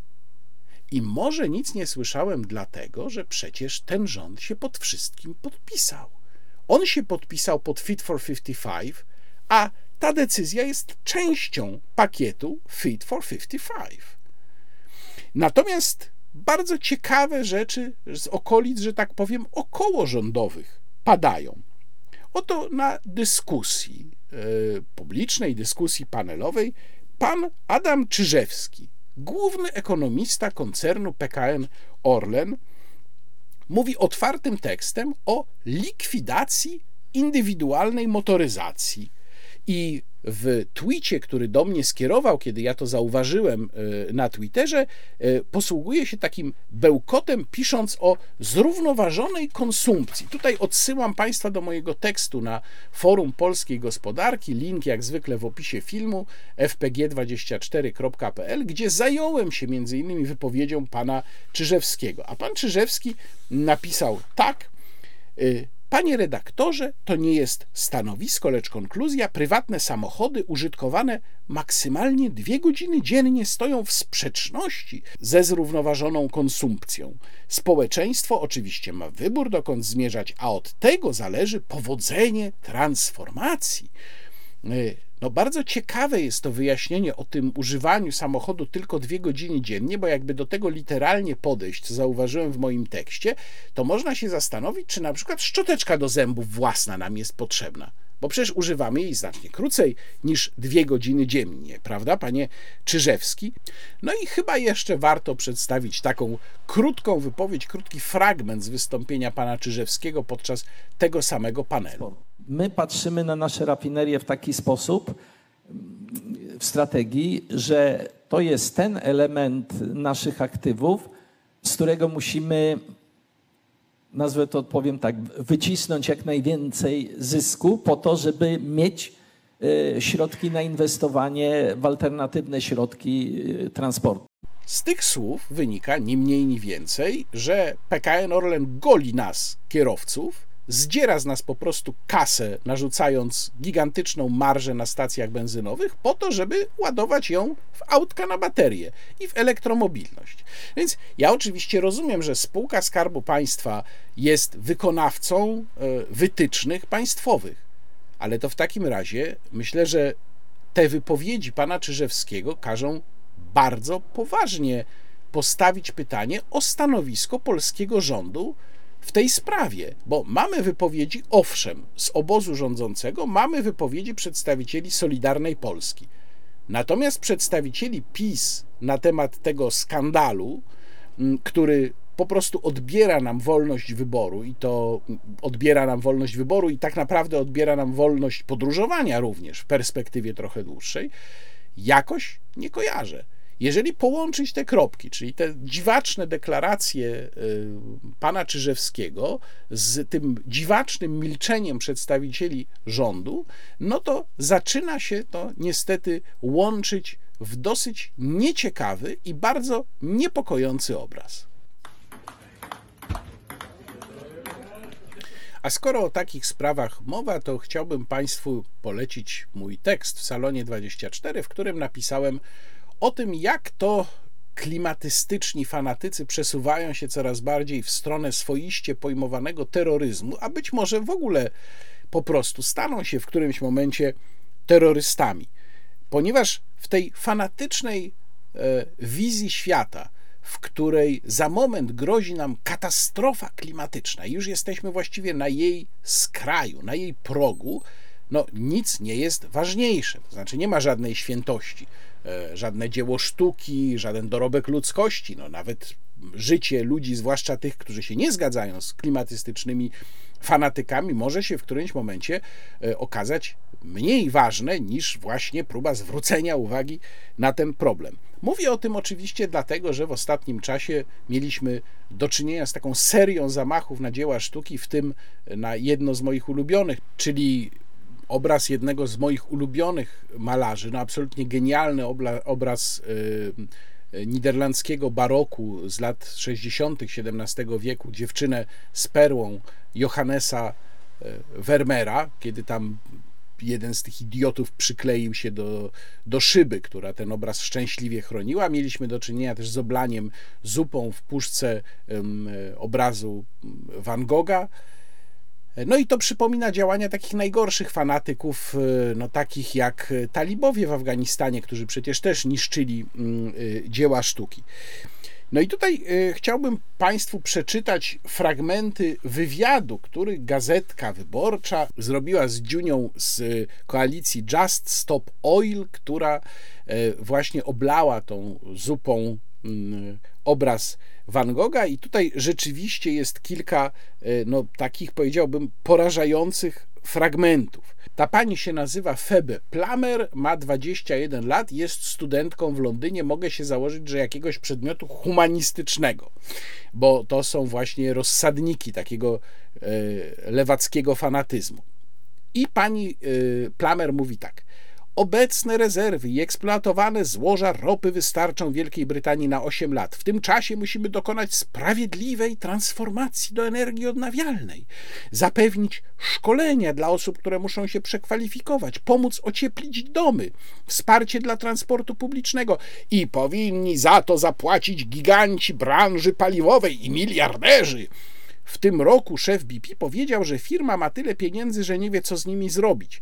Co za bezczelność mówić to w momencie, gdy ludziom nie starcza na przeżycie. Z pewnością pielęgniarki, które muszą korzystać z pomocy żywnościowej, albo rodzice odmawiający sobie posiłku, by nakarmić dzieci, mieliby pomysł, na co przeznaczyć te pieniądze. Pomijam fakt, że ten cytat z prezesa BP to bym raczej weryfikował. Natomiast tu mamy kompletne oderwanie od rzeczywistości. 8 lat na totalną transformację energetyczną, ta pani w ogóle nie wie o czym mówi. Nie zdaje sobie sprawy z kosztów gospodarczych, z powiązań, z tego jak gospodarka funkcjonuje. Powinni za to zapłacić giganci branży paliwowej i miliarderzy. No to chyba nie zdaje sobie też sprawy z poziomu kosztów. No ale wiadomo, to są w zasadzie komuniści. To, to ten wywiad jest z komunistką, bo to jest taka no, nowa emanacja komunizmu, więc trudno się dziwić, że ona mm, w tę stronę e, idzie.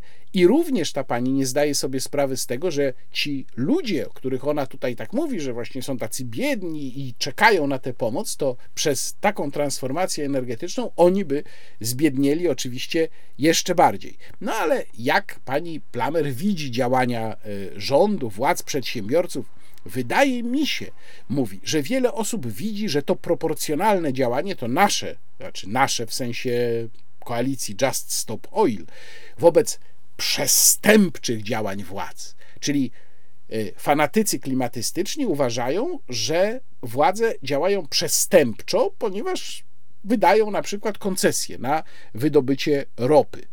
Dalej prowadzący wywiad pyta o to, kiedy ona to oświecenie klimatystyczne przeżyła. I pani Plamer, czy panna Plamer właściwie mówi tak: Kiedy dowiedziałam się o tym, jak poważnym zagrożeniem są zmiany klimatu, robiłam wszystko, co wtedy wydawało się w moim zasięgu. Przeszłam na weganizm, zaczęłam kupować tylko używaną odzież, przestałam latać samolotem, chodziłam na protesty, pisałam do parlamentarzystów to jest obraz totalnego spustoszenia psychicznego, które ideologia klimatystyczna robi w umysłach niektórych. To są ludzie, którzy mają mentalność sekciarzy.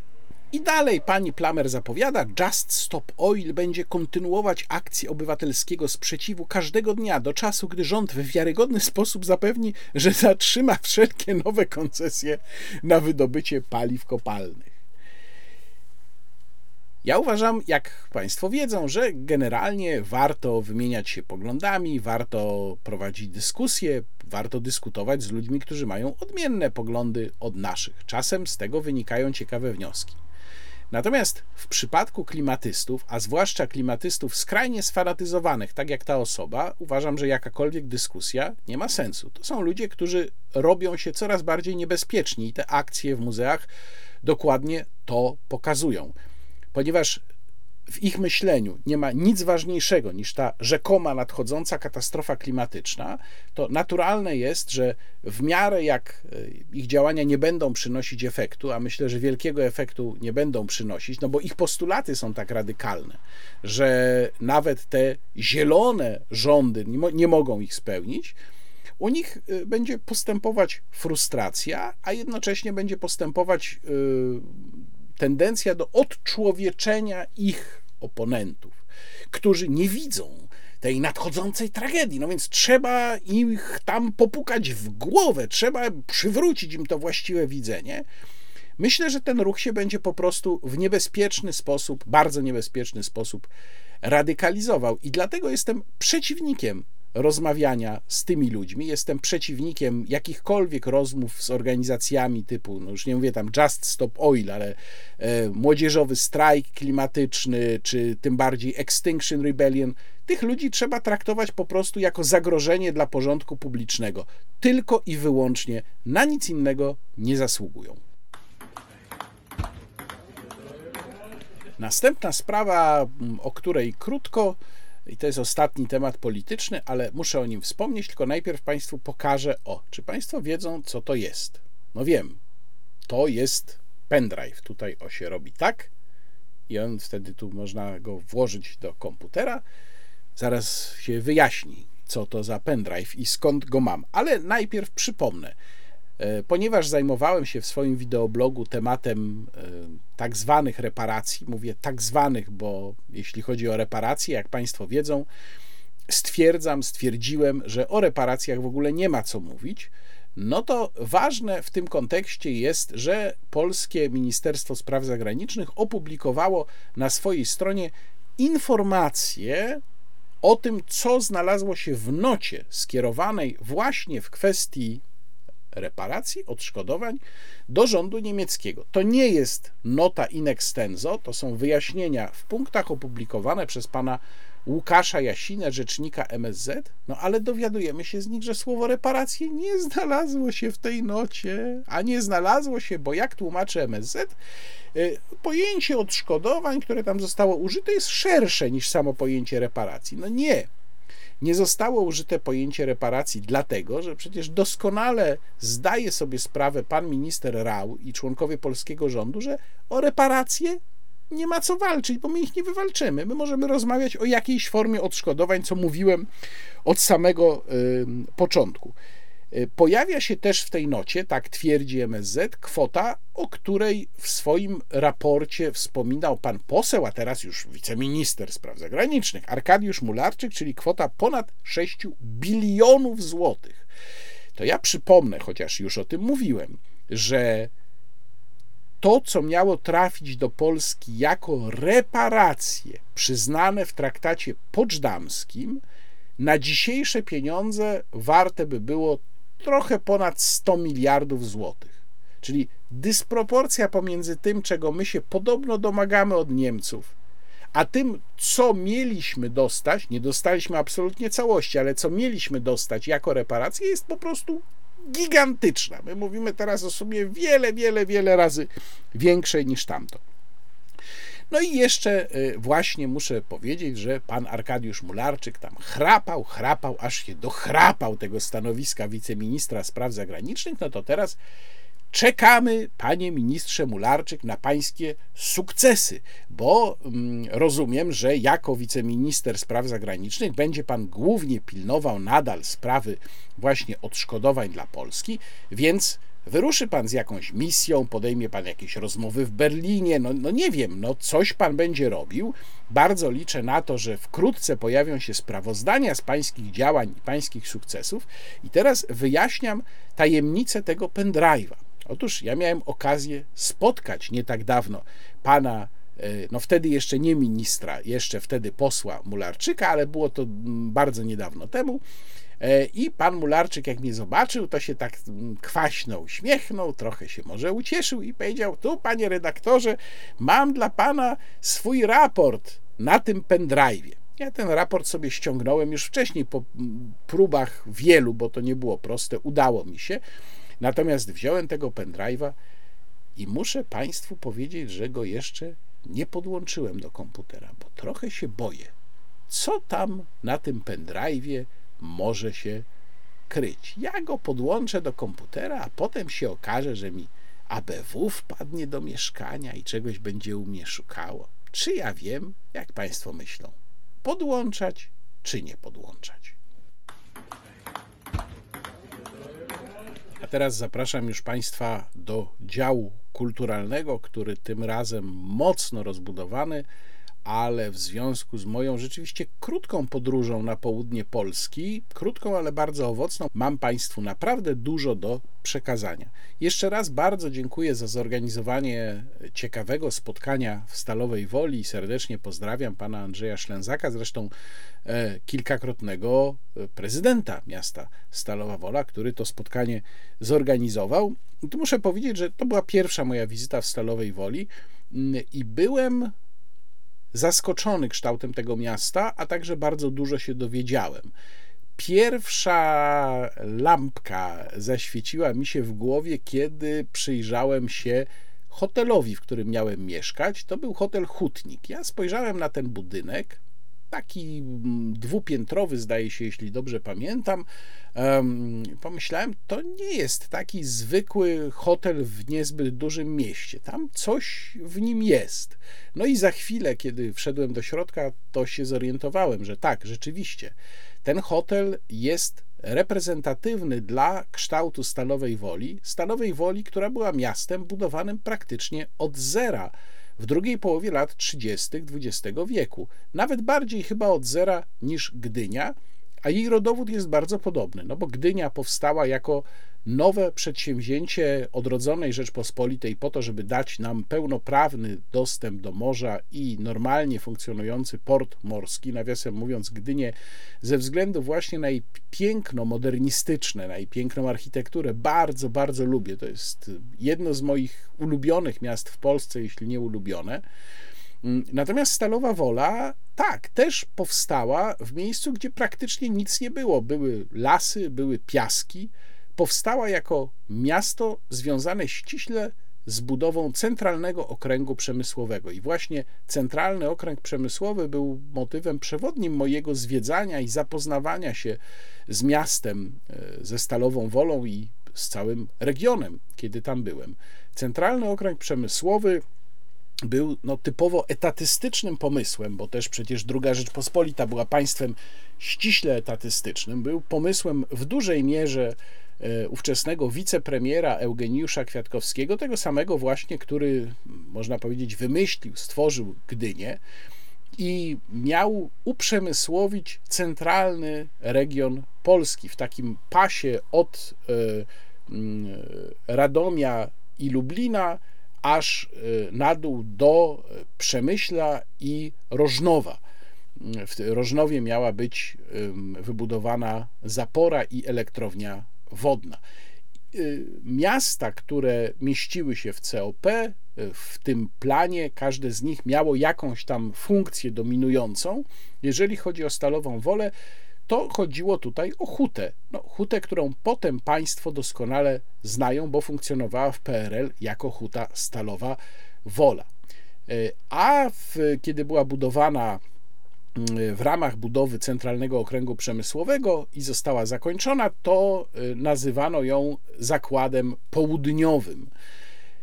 I proszę Państwa, ten zakład południowy, nowoczesną hutę, bo to był naprawdę bardzo nowoczesny zakład, dysponujący piecem martenowskim, zasilanym, co było wówczas kompletną nowością, zasilanym gazem ziemnym. Ten zakład od podstaw budowano, uwaga, 775 dni, czyli trochę ponad dwa lata. I wokół e, tego zakładu zaczęło wyrastać miasto. Miasto budowane na podstawie spójnej koncepcji. Tam oczywiście swoboda architekta była ogromna, no bo tam po prostu nic nie było. Tym architektem był Bronisław Rudziński. Mm, Bronisław Rudziński, mało znana postać, dzisiaj mocno zapomniana, a on właśnie tak naprawdę stworzył Stalową Wolę i w Stalowej Woli można wciąż znaleźć bardzo dużo y, budynków y, jego mm, projektu. Ja w pewnym momencie, przejeżdżając przez Stalową Wolę, zwróciłem uwagę na piękne, modernistyczne, nieduże bloki, które mijałem. Te modernistyczne bloki były mieszkaniami dla kadry inżynierskiej i kierowniczej e, zakładu południowego. E, COP było przedsięwzięciem typowym dla etatystycznego państwa, jak powiedziałem. To tempo budowy niesamowite rzeczywiście mogło wynikać z bardziej autorytarnego charakteru państwa, ale też z takiego bardzo dużego, autentycznego entuzjazmu, że Polska się rozwija. No, w Muzeum Centralnego Okręgu Przemysłowego, o którym za chwilę Państwu więcej powiem, e, właśnie w Stalowej Woli, e, znakomite muzeum, możemy zobaczyć, jaki był kształt ówczesnej Polski, choćby na przykładzie siatki połączeń drogowych. Tam zresztą są pisma w jednej z gablot, z których możemy wyczytać, jak bardzo niedoinwestowane były drogi w Polsce i w jak były fatalnym stanie. Ta siatka oczywiście im dalej na wschód, tym była rzadsza w tych regionach wschodnich dróg utwardzonych w niektórych miejscach w ogóle nie było i nie wydawano na nich wystarczająco dużo pieniędzy, więc no, w Polsce międzywojennej było mnóstwo do zrobienia. I właśnie COP miał być tutaj takim mm, no, rozsadnikiem, bo oczywiście za firmami państwowymi, które miały być główną tutaj ostoją, szły też inwestycje prywatne. To między innymi pokazuje, pokazywała liczba wniosków składanych właśnie przez prywatne firmy o podłączenie do sieci energetycznej. Wniosków już niestety niezrealizowanych, no bo składanych na początku, w pierwszej połowie 1939 roku, czasem latem 1939 roku, czyli wtedy, kiedy już wszystko było mm, przegrane właściwie. No ale mm, takie wrażenie, które wyniosłem z, tego, z, tej, z tej wizyty w Stalowej Woli i o czym zresztą napisałem w tekście na forum, na forum Polskiej Gospodarki, e, link do tekstu w opisie filmu, to było poczucie oderwania decydentów od realiów międzynarodowych, od tego, co się szykowało, co było właściwie nieuchronne. Ja zwróciłem uwagę w Muzeum COP na film, film właśnie z e, końcówki lat 30., w którym lektor tłumaczy, że budowa huty w Stalowej Woli wynika z tego, żeby odsunąć ten, tę gałąź przemysłu kluczową dla obronności Polski od granic, no bo większość hut, czy być może wszystkie tego nie wiem, które wtedy w drugiej RP istniały, były usytuowane na Śląsku, no, czyli bardzo blisko granicy z Niemcami. No i koncepcja była taka, że my sobie te huty odsuniemy od zachodniej granicy, będziemy mieli właśnie w COP hutę, no to w ten sposób się tutaj uchronimy ten, tę gałąź przemysłu przed atakiem. Oczywiście w, w kontekście mm, wojny obronnej 1939 roku okazało się to, to totalnie bez znaczenia gdzie cokolwiek się znajdowało na terenie II Rzeczpospolitej, bo II Rzeczpospolita po prostu padła w kilka tygodni mm, pod ciosami z obu stron ale też y, samo to, że jakby cały ten proces inwestycji w COP był kompletnie oderwany właśnie od sytuacji międzynarodowej Polski. Jeszcze latem 1939 roku prezydent Mościcki przyjeżdżał z, z pełną fetą, z całym zaangażowaniem odwiedzać te niektóre zakłady. Zresztą prezydent Mościcki który również na wystawie w COP jest tam dosyć obszernie wspominany, mm, bo on z racji swojego wykształcenia był chemikiem przecież z wykształcenia, też był istotną osobą, ważną osobą promującą rozwój centralnego okręgu przemysłowego. Były y, inwestycje planowane y, i rozpoczynane właściwie tuż przed początkiem wojny. Wspomniana przeze mnie zapora w Rożnowie była na przykład taką inwestycją. Nie skończono jej przed wybuchem wojny, Niemcy ją sobie skończyli i potem czerpali z niej oczywiście korzyści. Ja w swoim tekście zacytowałem tekst y, Edmunda Osmańczyka, zresztą intelektualisty, pisarza, który się znakomicie potem zaaklimatyzował w PRL-u który y, no, w ewidentnie propagandowym kawałku z 1939 roku pisał tak. Sezonowe państwo, śmieją się obcy. 15 sierpnia 1920 roku armia polska gromi bolszewików. Nawet Anglicy się dziwią, ale nie wierzą jeszcze. W roku 1926 buduje Polska Gdynię. Uśmiechają się obcy, ale dziwnie niepewnie. W roku 1929 powszechna wystawa krajowa w Poznaniu i Gdynia rosną ponoć w amerykańskim tempie. W roku 1932 Sowiety wolą zawrzeć z Polską pakt o nieagresji. W roku 1934 porozumienie polsko-niemieckie. W tymże roku z okazji wielkiej rewi wojskowej w Warszawie cudzoziemcy stwierdzają, iż armia polska należy do najsilniejszych w Europie. Już nie śmieją się obcy. W roku 1937 twórca Gdyni, inżynier Kwiatkowski, ogłasza rozpoczęcie budowy Centralnego Okręgu Przemysłowego. W roku 1938 Litwa przyjmuje warunki porozumienia z Polską. Zaolzie wraca do Polski państwa. W trójkącie Wisły i Sanu rośnie COP. W 20 lat z niczego stać się mocarstwem. To, mówią papugi, amerykańskie tempo. Nie, to polskie tempo, odpowiada człowiek, który wierzy w Polaków. Kto nie wierzy, niech jedzie do copu. Ja bardzo przepraszam tych z Państwa, którzy mogą się poczuć dotknięci takim no, lekko parodystycznym tonem, który tutaj przyjąłem, ale bardzo mi się ten y, no, taki megalomański, trzeba powiedzieć, wywód Edmunda Osmańczyka kojarzy z rojeniami niektórych publicystów dzisiaj o Wielkiej Polsce. No bo rzeczywiście trzeba uczciwie przyznać, że część tych osiągnięć Polski, o których Osmańczyk pisze, zwłaszcza w pierwszej części tego wywodu, to są naprawdę imponujące osiągnięcia, bez kpiny. Na przykład budowa Gdyni, jak najbardziej. Ale im dalej ten tekst, krótki przecież biegnie, tym bardziej pobrzmiewa w, tym, w nim właśnie megalomaństwo, prawda? Litwa przyjęła nasze warunki, Zaolzie wraca do Polski, mocarstwo. E, przypomnę, że w 1938 roku Juliusz Łukasiewicz, e, ambasador Rzeczypospolitej w Paryżu, wydał tę swoją słynną broszurkę Polska jest mocarstwem. Więc e, to jest właściwie dyskusja, mm, no trochę oczywiście ona jest na marginesie budowy COP-u, natomiast to jest trochę dyskusja też o tym, jak dzisiaj patrzeć na Polskę.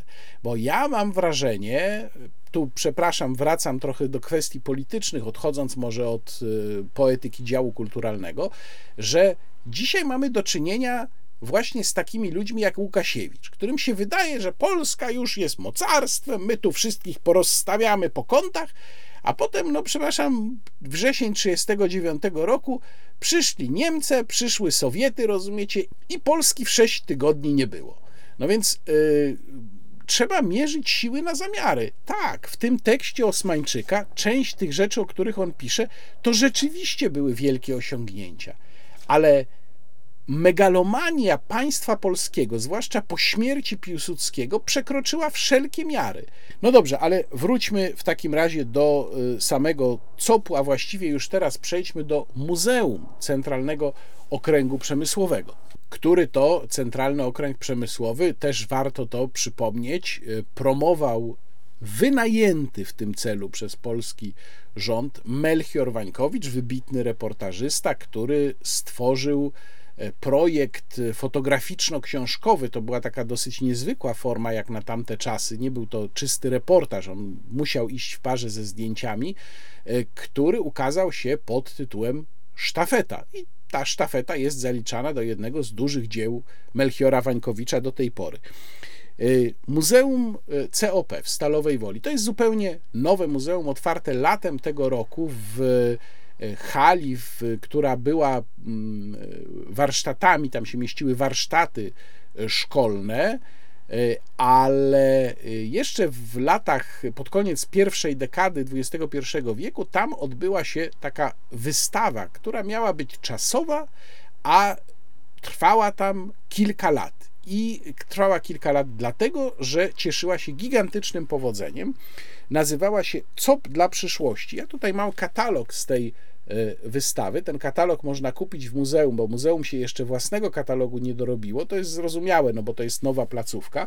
Natomiast bardzo wiele eksponatów z tamtej wystawy, nawet forma niektórych ekspozycji jest podobna. No teraz jest tam w tym muzeum więcej multimediów, y, mniej się może rzeczy opiera na planszach, więcej na multimediach.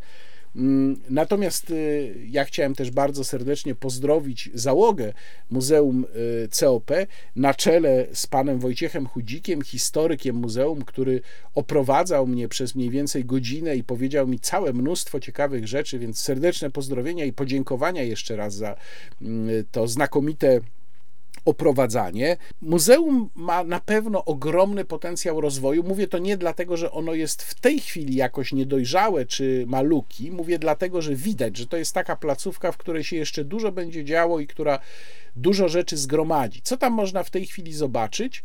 E, na parterze e, mamy przedstawione dzieje e, COP na bardzo szerokim tle, czyli to tło to jest również cała sytuacja gospodarcza Polski w momencie, kiedy przystępowano do budowy centralnego okręgu przemysłowego, e, gospodarcza, infrastrukturalna, mamy przykłady przedmiotów, produktów, które w COP były wytwarzane.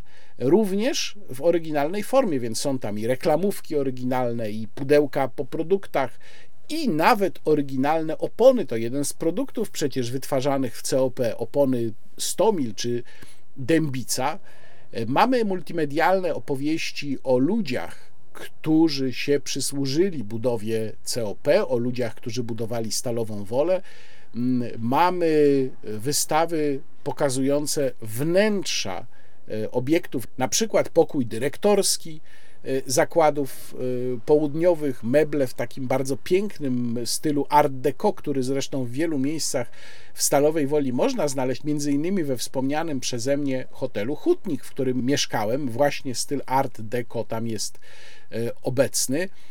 Jeżeli chodzi o wystawy mówiące o tym, co w COP produkowano, jest tam też duży dział dotyczący produkcji wojskowej, bo duża część tych zakładów była nastawiona na produkcję wojskową. To między innymi przecież są słynne pistolety WIS, ale też produkowano tam haubice, karabiny, szable, a do tego w wielu tych zakładach wojskowych produkowano również obiekty, przedmioty cywilne codziennego użytku i to również zobaczymy. Podobnie jak na przykład oryginalne, oryginalne, nie kopie rowerów. Proszę zwrócić uwagę, jak Państwo tam będą, te rowery są nie wszystkie, bo tam są trzy, dwa z nich są na drewnianych obręczach. Drewniane obręcze kół. Yy, mamy też tło dotyczące na przykład wytwarzania prądu elektrycznego, więc jeżeli przyjdą tam Państwo z dzieckiem, to dziecko dostanie taką opowieść dosyć kompletną, bo nie tylko o historii COP, ale też o bardzo podstawowych kwestiach tego dotyczących, a o prądzie elektrycznym jest mowa z prostego powodu, bo to też był problem, gdzie, jak wytwarzać prąd elektryczny w COP. No, Polska była krajem na tyle zapóźnionym, że nie było takiej, takiego pokrycia siecią energetyczną całego kraju. Natomiast na piętrze y, muzeum znajdą Państwo niewielką rekonstrukcję y, y, mieszkania, a także takiej jakby uliczki w drugiej RP z pięknie odtworzonymi szyldami czy wystawą.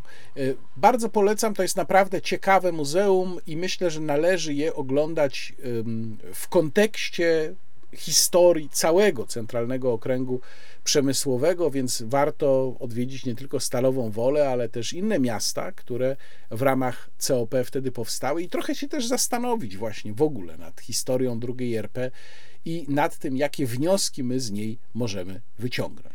Drugie ciekawe miejsce, kompletnie mi do tej pory nieznane, to Tarnobrzeg. I w Tarnobrzegu byłem w Muzeum Historycznym Miasta Tarnobrzega, ono się mieści w Dzikowie. Mówię w Dzikowie, dlatego że w tej chwili to jest dzielnica Tarnobrzega, natomiast Dzików był przez wieki odrębną miejscowością.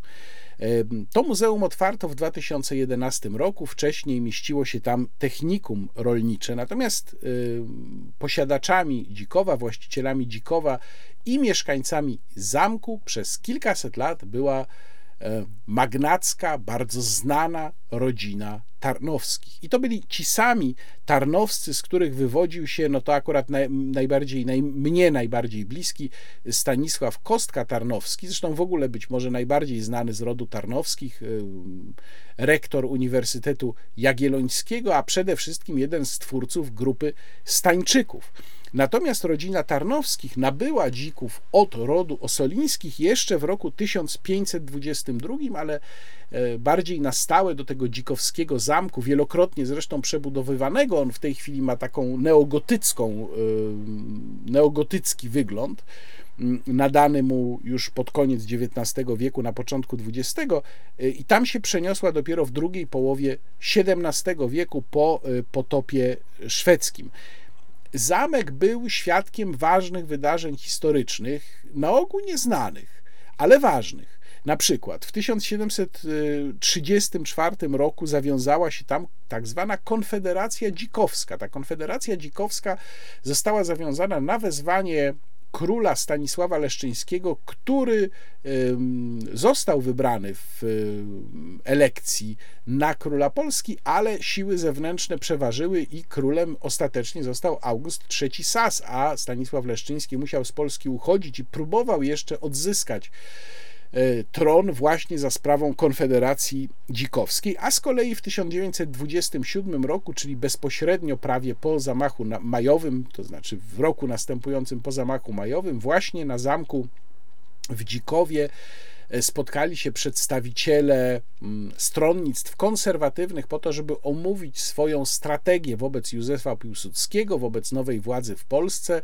mm, zasady ewentualnej współpracy, bo wtedy jeszcze Sądzono, sądzili przedstawiciele tych stronnictw, że taka współpraca z obozem piłsudczykowskim jest możliwa. No szybko się dosyć okazało, że nie jest. To są tylko dwa wybrane wydarzenia mm, z, z historii zamku. Jeszcze chyba ważne jest, żeby wspomnieć o pożarze z grudnia 27 roku, mm, w którym to niestety spłonęła znaczna część bezcennego księgozbioru jak Państwo będą zwiedzać zamek, to z, proszę zwrócić uwagę na imponującą rzeczywiście salę, no można powiedzieć salę balową. Ona jest nazywana e, e, po prostu salonem, bo tam bale podobno rzadko się odbywały, ale jak na salon, no to ona jest ogromna, bardzo, bardzo wysoka, bardzo obszerna.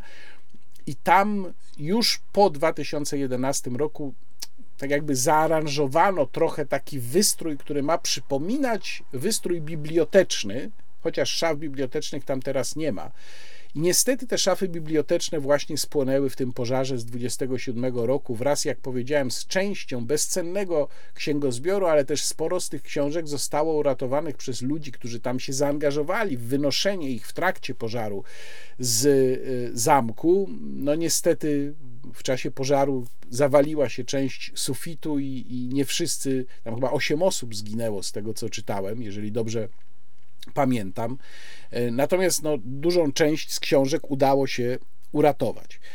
To jest duże muzeum. Tutaj muszę zrobić pewne zastrzeżenie dotyczące no, samego sposobu zwiedzania, bo być może Państwu się to przyda, jeżeli Państwo będą chcieli to muzeum zobaczyć. Otóż no tam niestety jest taki system, że zwiedza się z takim opiekunem. No albo można też wynająć sobie przewodnika, jeżeli się chce, to może wtedy jest łatwiej. Natomiast normalnie chodzi się z pracownikiem zamku, pracownikiem muzeum i niestety ten pracownik czasem tam narzuca większe tempo, no bo teoretycznie na zobaczenie tego wszystkiego jest godzina, to jest raczej słabe. Ja rozumiem, że to nie jest decyzja pracowników, wynika to no z takiej organizacji zwiedzania, tak to sobie dyrekcja wymyśliła.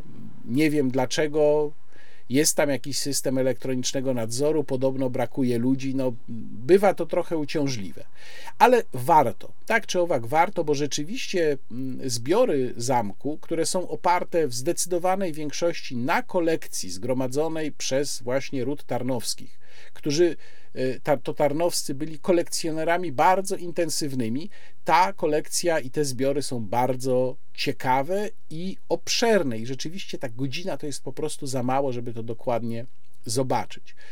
Z ciekawych rzeczy można tam na przykład zobaczyć szkatułę, która od razu mi się skojarzyła ze szkatułą, którą widziałem w Muzeum Pana Tadeusza we Wrocławiu. Szkatuła, gdzie przechowywano, w której przechowywano rękopis Pana Tadeusza. Skąd ona tam się wzięła? To jest kopia tej oryginalnej szkatuły, która jest właśnie w Muzeum Pana Tadeusza we Wrocławiu. I tam też w Muzeum Pana Tadeusza we Wrocławiu jest oryginalny rękopis pana Tadeusza, natomiast ten rękopis przez pewien czas był właśnie na zamku w Dzikowie i tam był przechowywany w tej oryginalnej szkatule. E, jest tam bardzo ciekawa e, kolekcja malarstwa niderlandzkiego XVII-wiecznego. Jest naprawdę imponująca kolekcja e, złożona z 85, ona kiedyś była dużo większa, w tej chwili to jest 85 miniatur malarskich. Miniatury malarskie no to są obrazy mniej więcej powiedzmy od takiej wielkości do czasem nawet takiej, które jak niektórzy historycy sztuki mówią, były ówczesną wersją, czyli powiedzmy XVIII-XIX y, wieczną wersją fotografii, które dzisiaj można mieć w smartfonie. No wtedy, jak się chciało mieć fotografię swojego idola, ulubionej postaci historycznej, takiej jak na przykład Napoleon, czy Bonaparte, czy książę Józef Poniatowski, albo wizerunek ukochanej lub ukochanego, no to się zamawiało lub kupowało gotową taką miniaturę i można ją było wygodnie ze sobą nosić. Więc jest taki zbiór. Jest też miejsce, gdzie mamy kopię niestety tylko tej części kolekcji, która została sprzedana, ale została sprzedana w większości do Muzeum e, Czartoryskich w Krakowie, czyli Muzeum Narodowego obecnie. E, no, wyjątkiem jest obraz Rembrandta Lisowczyk, który to obraz Rembrandta jest w Stanach Zjednoczonych.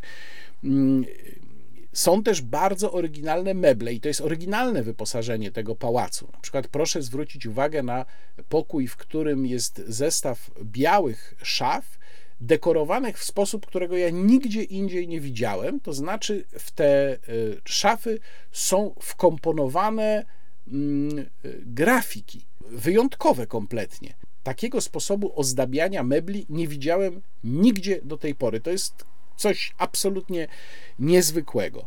Mm, są też interesujące zbiory malarstwa polskiego, są pamiątki rodzinne, y, zastawa stołowa, więc naprawdę jest bardzo dużo y, rzeczy do zobaczenia w tym muzeum, bardzo je y, polecam. Jest też wystawa historyczna o Tarnobrzegu, i tutaj y, warto pamiętać, że Sandomierz, o którym za chwilę będę Państwu mówił, chociaż jest niemal połączony z Tarnobrzegiem, bo jak się jedzie z jednego miasta do drugiego, to jest tak, że się prawie, że wyjeżdża z jednego, wjeżdża do drugiego. Tam jest kilkaset metrów pomiędzy granicami tych miast, ale tam przebiegała granica zaborów. Sandomierz był w zaborze rosyjskim, natomiast Tarnobrzeg był w zaborze austriackim. No i podobno tak mi mówiono w Tarnobrzegu, że nawet pewne różnice kulturowe do tej pory zostały. A zatem Tarnobrzeg, Muzeum Historyczne Miasta Tarnobrzega w Zamku Tarnowskich w Dzikowie. A e, jak tam Państwo będą, to e, proszę zobaczyć, taką można kupić tam książkę, kolekcja dzikowska, zbiory hrabiów tarnowskich. E, no i tutaj znajdziemy informacje o dziełach, przede wszystkim malarstwa, które na zamku w Dzikowie będziemy mogli zobaczyć. Tarnobrzeg, Dzików, polecam. A teraz parę słów jeszcze o trzech miejscach w Sandomierzu. Sandomierzu, który znam, w którym byłem wielokrotnie i w tych wszystkich trzech miejscach też byłem, ale to są takie trzy miejsca, do których lubię wracać, bo są w Polsce miejsca, do których w ogóle lubię wracać. Zacznę od Muzeum Diecezjalnego o którym napisałem tekst w magazynie Kontra, link do tekstu jak zwykle w opisie filmu, to Muzeum Diecezjalne w Sandomierzu mieści się w domu Długosza. To jest taki bardzo charakterystyczny budynek, bo Jan Długosz e, ufundował kilka takich budynków w Polsce. Inny tego typu budynek, bardzo zresztą podobny do tego sandomierskiego, jest w Wiślicy, tuż obok kolegiaty. Y, Jan Długosz y, ufundował ten budynek, odtwarzając y, zgromadzenie księży mansjonarzy w Sandomierzu, i właśnie dla mansjonarzy był ten budynek przeznaczony. On został ukończony właściwie tuż przed śmiercią Jana Długosza. Przypomnę, że Jan Długosz zmarł w 1480 roku. Pomysł stworzenia muzeum na bazie różnych przedmiotów, które już nie były używane albo zostały znalezione, były kolekcjonowane w parafiach diecezji sandomierskiej, mm, powstał w głowie księdza Józefa Rokosznego. W 1902 roku takie muzeum zostało powołane i ono początkowo mieściło się w trzech pomieszczeniach kapitularza katedry sandomierskiej. Ale szybko okazało się, że tam jest za mało miejsca, tych przedmiotów jest dużo, one tam są stłoczone i wtedy przeniesiono muzeum do seminarium duchownego.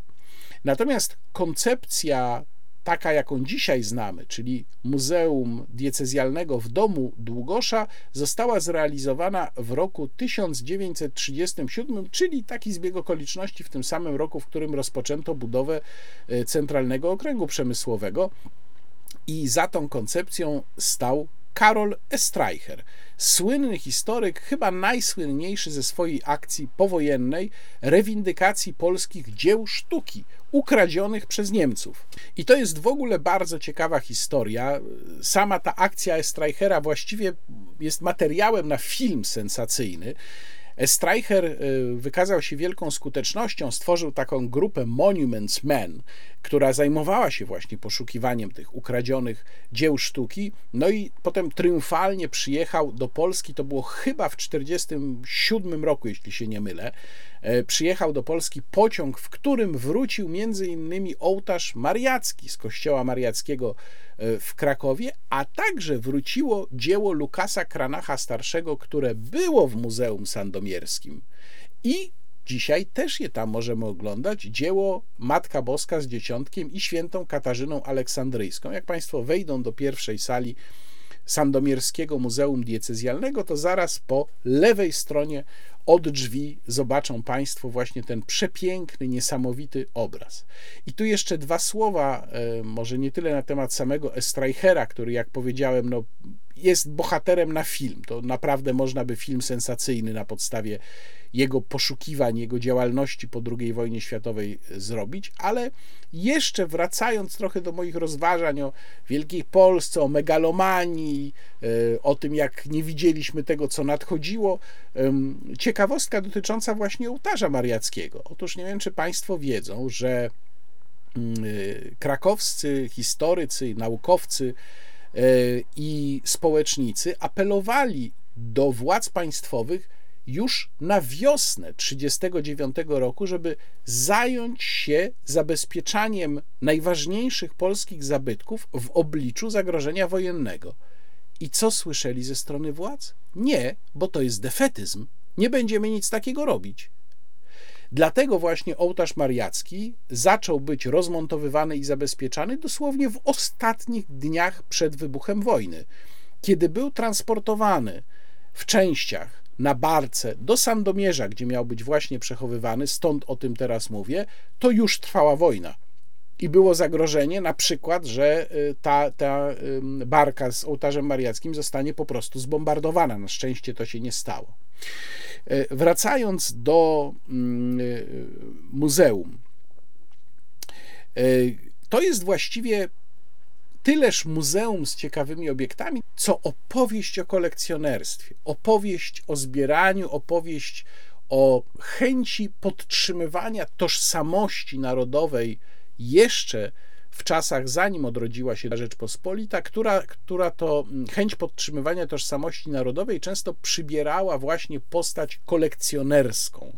I tutaj bardzo mi się spodobało, co przeczytałem w e, przewodniku po muzeum, to zresztą e, bardzo polecam, to jest taka dobra seria sandomierskie perły, jest przewodnik Dom Długosza, i tutaj pozwolę sobie zacytować. W 1985 roku Jan Błoński, wybitny badacz y, literatury, napisał o tym muzeum tak: Nie jest to właściwie muzeum, ale metamuzeum, ponieważ wystawia nie tylko swe zbiory, ale również zbieracki kod polskiego XIX wieku który cudem przetrwał w tak czystej postaci do dzisiaj właściwie nietknięty. No i dokładnie tak jest znajdziemy w tym muzeum taki no bardzo urokliwy miszmasz różnych rzeczy, czyli mamy tam i średniowieczne dzieła malarstwa, i rzeźby z głębi baroku, ale także nowsze, a nawet wcześniejsze, bo jeszcze te z czasów renesansu, czy nawet y, średniowiecza są przykłady. Pamiątki historyczne to taka specyficzna kategoria, na przykład bułeczka z czasów potopu szwedzkiego, albo y, modlitewnik księdza Skorupki, albo rękawiczki królowej Jadwigi. Znajdziemy tam kolekcję kap, ornatów, dalmatyk. Znajdziemy kolekcję tak zwanych agnusków. To nawet nie będę Państwu mówił, co to jest, bo to jest ciekawostka sama w sobie. Proszę sobie poszukać lub ewentualnie zobaczyć tam w muzeum. Jest kolekcja kafli sięgających jeszcze czasów renesansu. Są wiszące spod sufitu na łańcuchach kości mamuta. To jest zresztą taki e, specyficzny przykład właśnie kolekcjonerstwa, typowo amatorskiego kolekcjonerstwa. Hmm, XIX, XVIII-XIX wiecznego. Ja mówiłem Państwu o tego typu kolekcjonerstwie przy okazji omawiania e, Muzeum Historii Śląska Cieszyńskiego w Cieszynie i pasji kolekcjonerskiej księdza Szersznika, który y, położył podwaliny też pod tamto właśnie muzeum. To jest bardzo podobny typ zbieractwa, więc są te kości mamuta, ale są też na przykład stopy, czy spód stóp słonia, które leżą na podstawie barokowego pulpitu muzycznego, takiego jak w, w zakonach, w klasztorach się używało. Są pamiątki z czasów powstania styczniowego. Jest najmniejszy, prawdopodobnie, nie wiem, może nawet na świecie najmniejszy funkcjonujący y, skrzynkowy pozytyw. Mm, więc w tym zwiedzaniu trzeba się rozsmakować. Trzeba, myślę, do to muzeum odwiedzić nie raz, ale dwa, trzy razy, żeby poczuć się tam trochę jak w domu, tak jak ja się tam czuję, kiedy wracam. A przy okazji polecam też Państwu wystawę czasową. Wystawy czasowe w Muzeum w Domu Długosza są zawsze w piwnicy i teraz jest tam bardzo ciekawa, świeżo otwarta zresztą wystawa poświęcona sztuce y, pisania listów, sztuce epistolarnej i możemy tam znaleźć oryginalne listy. To jest naprawdę niesamowite, jaki to jest zbiór. Oryginalne listy takich osób y, jak y, Bolesław Prus, Henryk Sienkiewicz, mm, generał Żelichowski, król Zygmunt August, Barbara Radziwiłłówna, y, Stanisław August Poniatowski, ojciec Augustyn Kordecki, Henryk Sienkiewicz, Jan Matejko. Całe, całe mnóstwo, nie wymienię tu wszystkich, e, ludzi, których charakter pisma został na kartkach, sposób pisania został na kartkach, sposób komponowania treści. W tych rękopisach go widać, a plus e, do tego mamy jeszcze przegląd różnych przyborów piśmiennych z takimi ciekawostkami, jak na przykład zamknięte w szklanej rurce pióro Stanisława Wyspiańskiego, którym napisał Noc listopadową. Kolejne miejsce w Sandomierzu, do którego wracam, to bazylika, bazylika katedralna e, pod wezwaniem Narodzenia Najświętszej Maryi Panny. To jest gotycki kościół, wzniesiony w latach 1360-1382, po tym jak poprzedni kościół, jeszcze romański, został zniszczony najpierw w wyniku najazdu tatarskiego, a potem najazdu litewskiego, który już kompletnie go zniszczył. To jest taki specyficzny, powiedziałbym, polski gotyk, który nie jest taki strzelisty jak na przykład francuski czy nadreński, jest bardziej taki przysadzisty, masywny.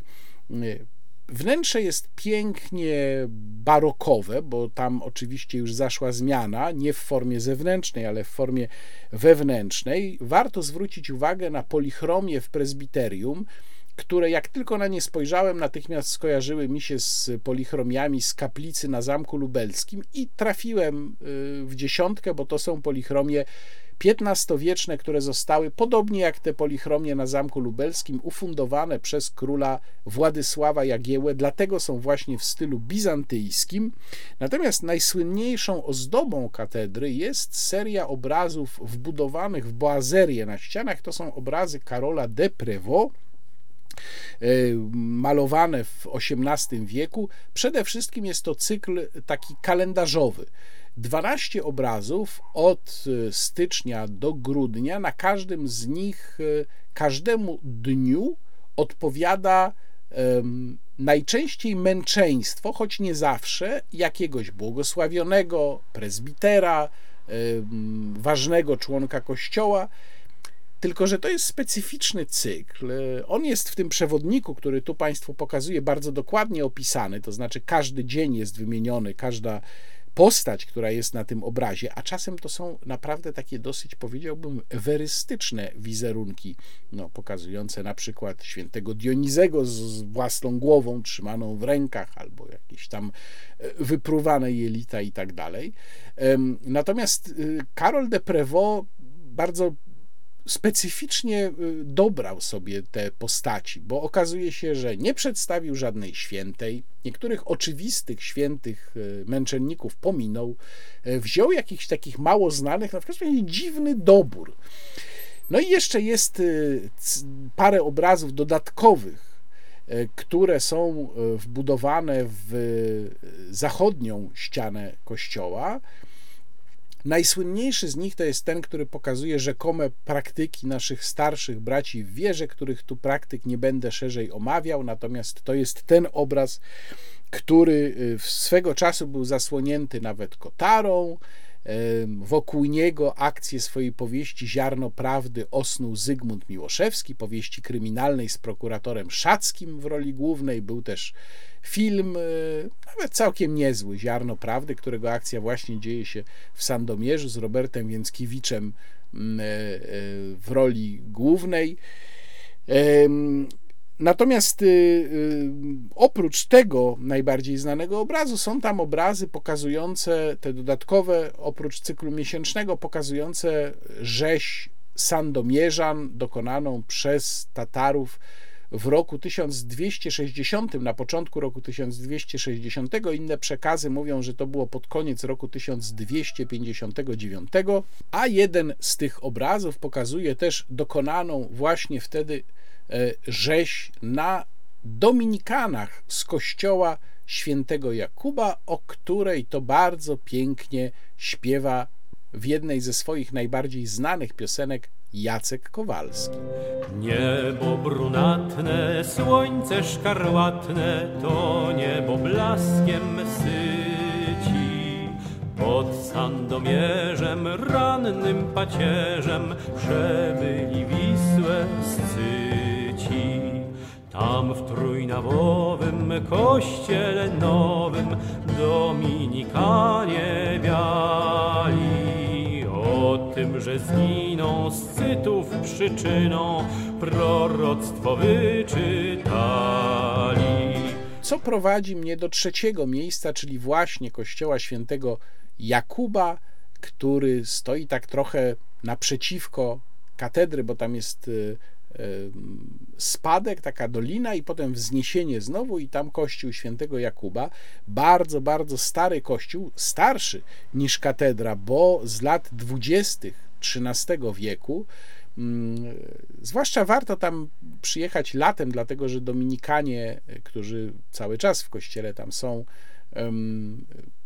mają swoją winnicę, jest tam taka bardzo przytulna knajpka z miejscem na zewnątrz. No teraz to jest nieczynne, bo jest jesień. Portal drzwi od południowej strony jest chyba jednym z najstarszych portali w ogóle w Polsce i jest bardzo piękny. Natomiast warto tutaj właśnie przypomnieć szerzej historię o e, męczennikach sandomierskich.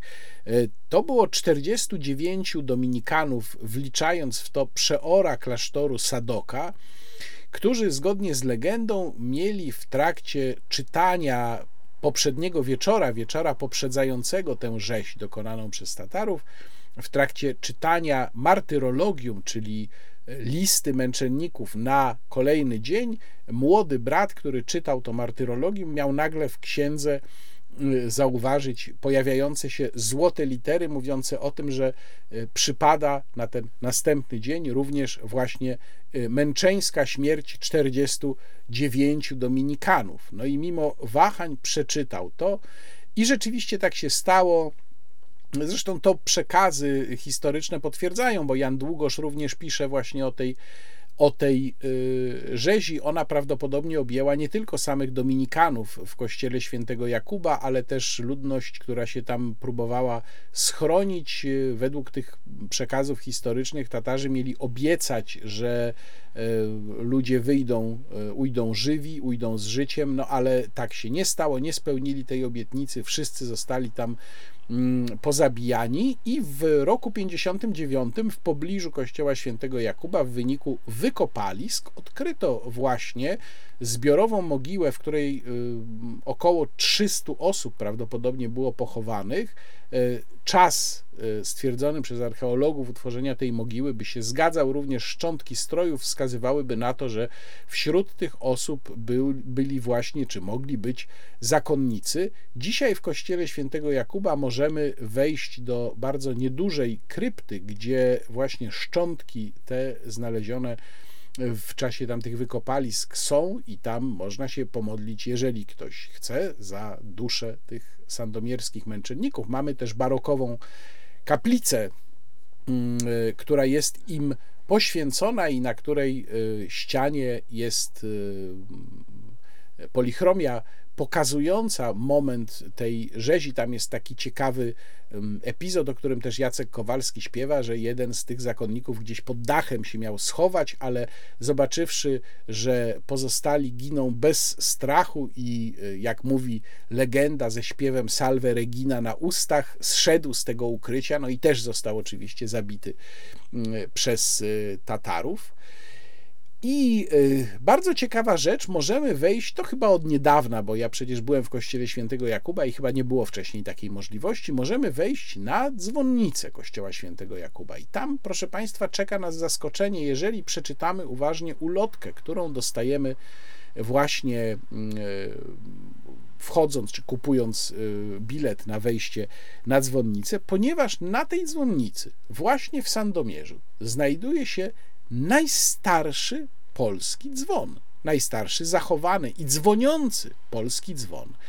Jak się okazuje, ten dzwon jest starszy niż dzwon z wieży srebrnych dzwonów na Wawelu, e, dzwon Nowak, który do tej pory uchodził za, nas, za najstarszy, a ten dzwon, dzwon Piotr, e, został uczyniony, odlany w roku 1314. Jest najstarszym polskim dzwonem. Tu przypominam, że nie mówimy dzwon Zygmunta czy dzwon Piotra, tylko mówimy dzwon Zygmunt, dzwon Piotr, ponieważ dzwony mają swoje imiona.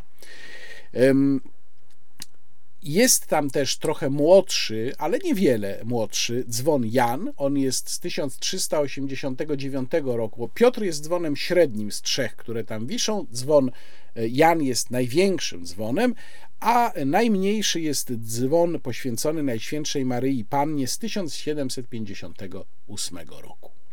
A zatem e, te trzy miejsca bardzo warto odwiedzić i Sandomierz, jedno z najpiękniejszych polskich zdecydowanie miast, gdzie bardzo lubię wracać. A ja Państwu już za dzisiaj dziękuję. Dziękuję za wszystkie subskrypcje, dziękuję za wszystkie polubienia, dziękuję za wszystkie komentarze i przede wszystkim bardzo dziękuję za wsparcie, o którym przypominam.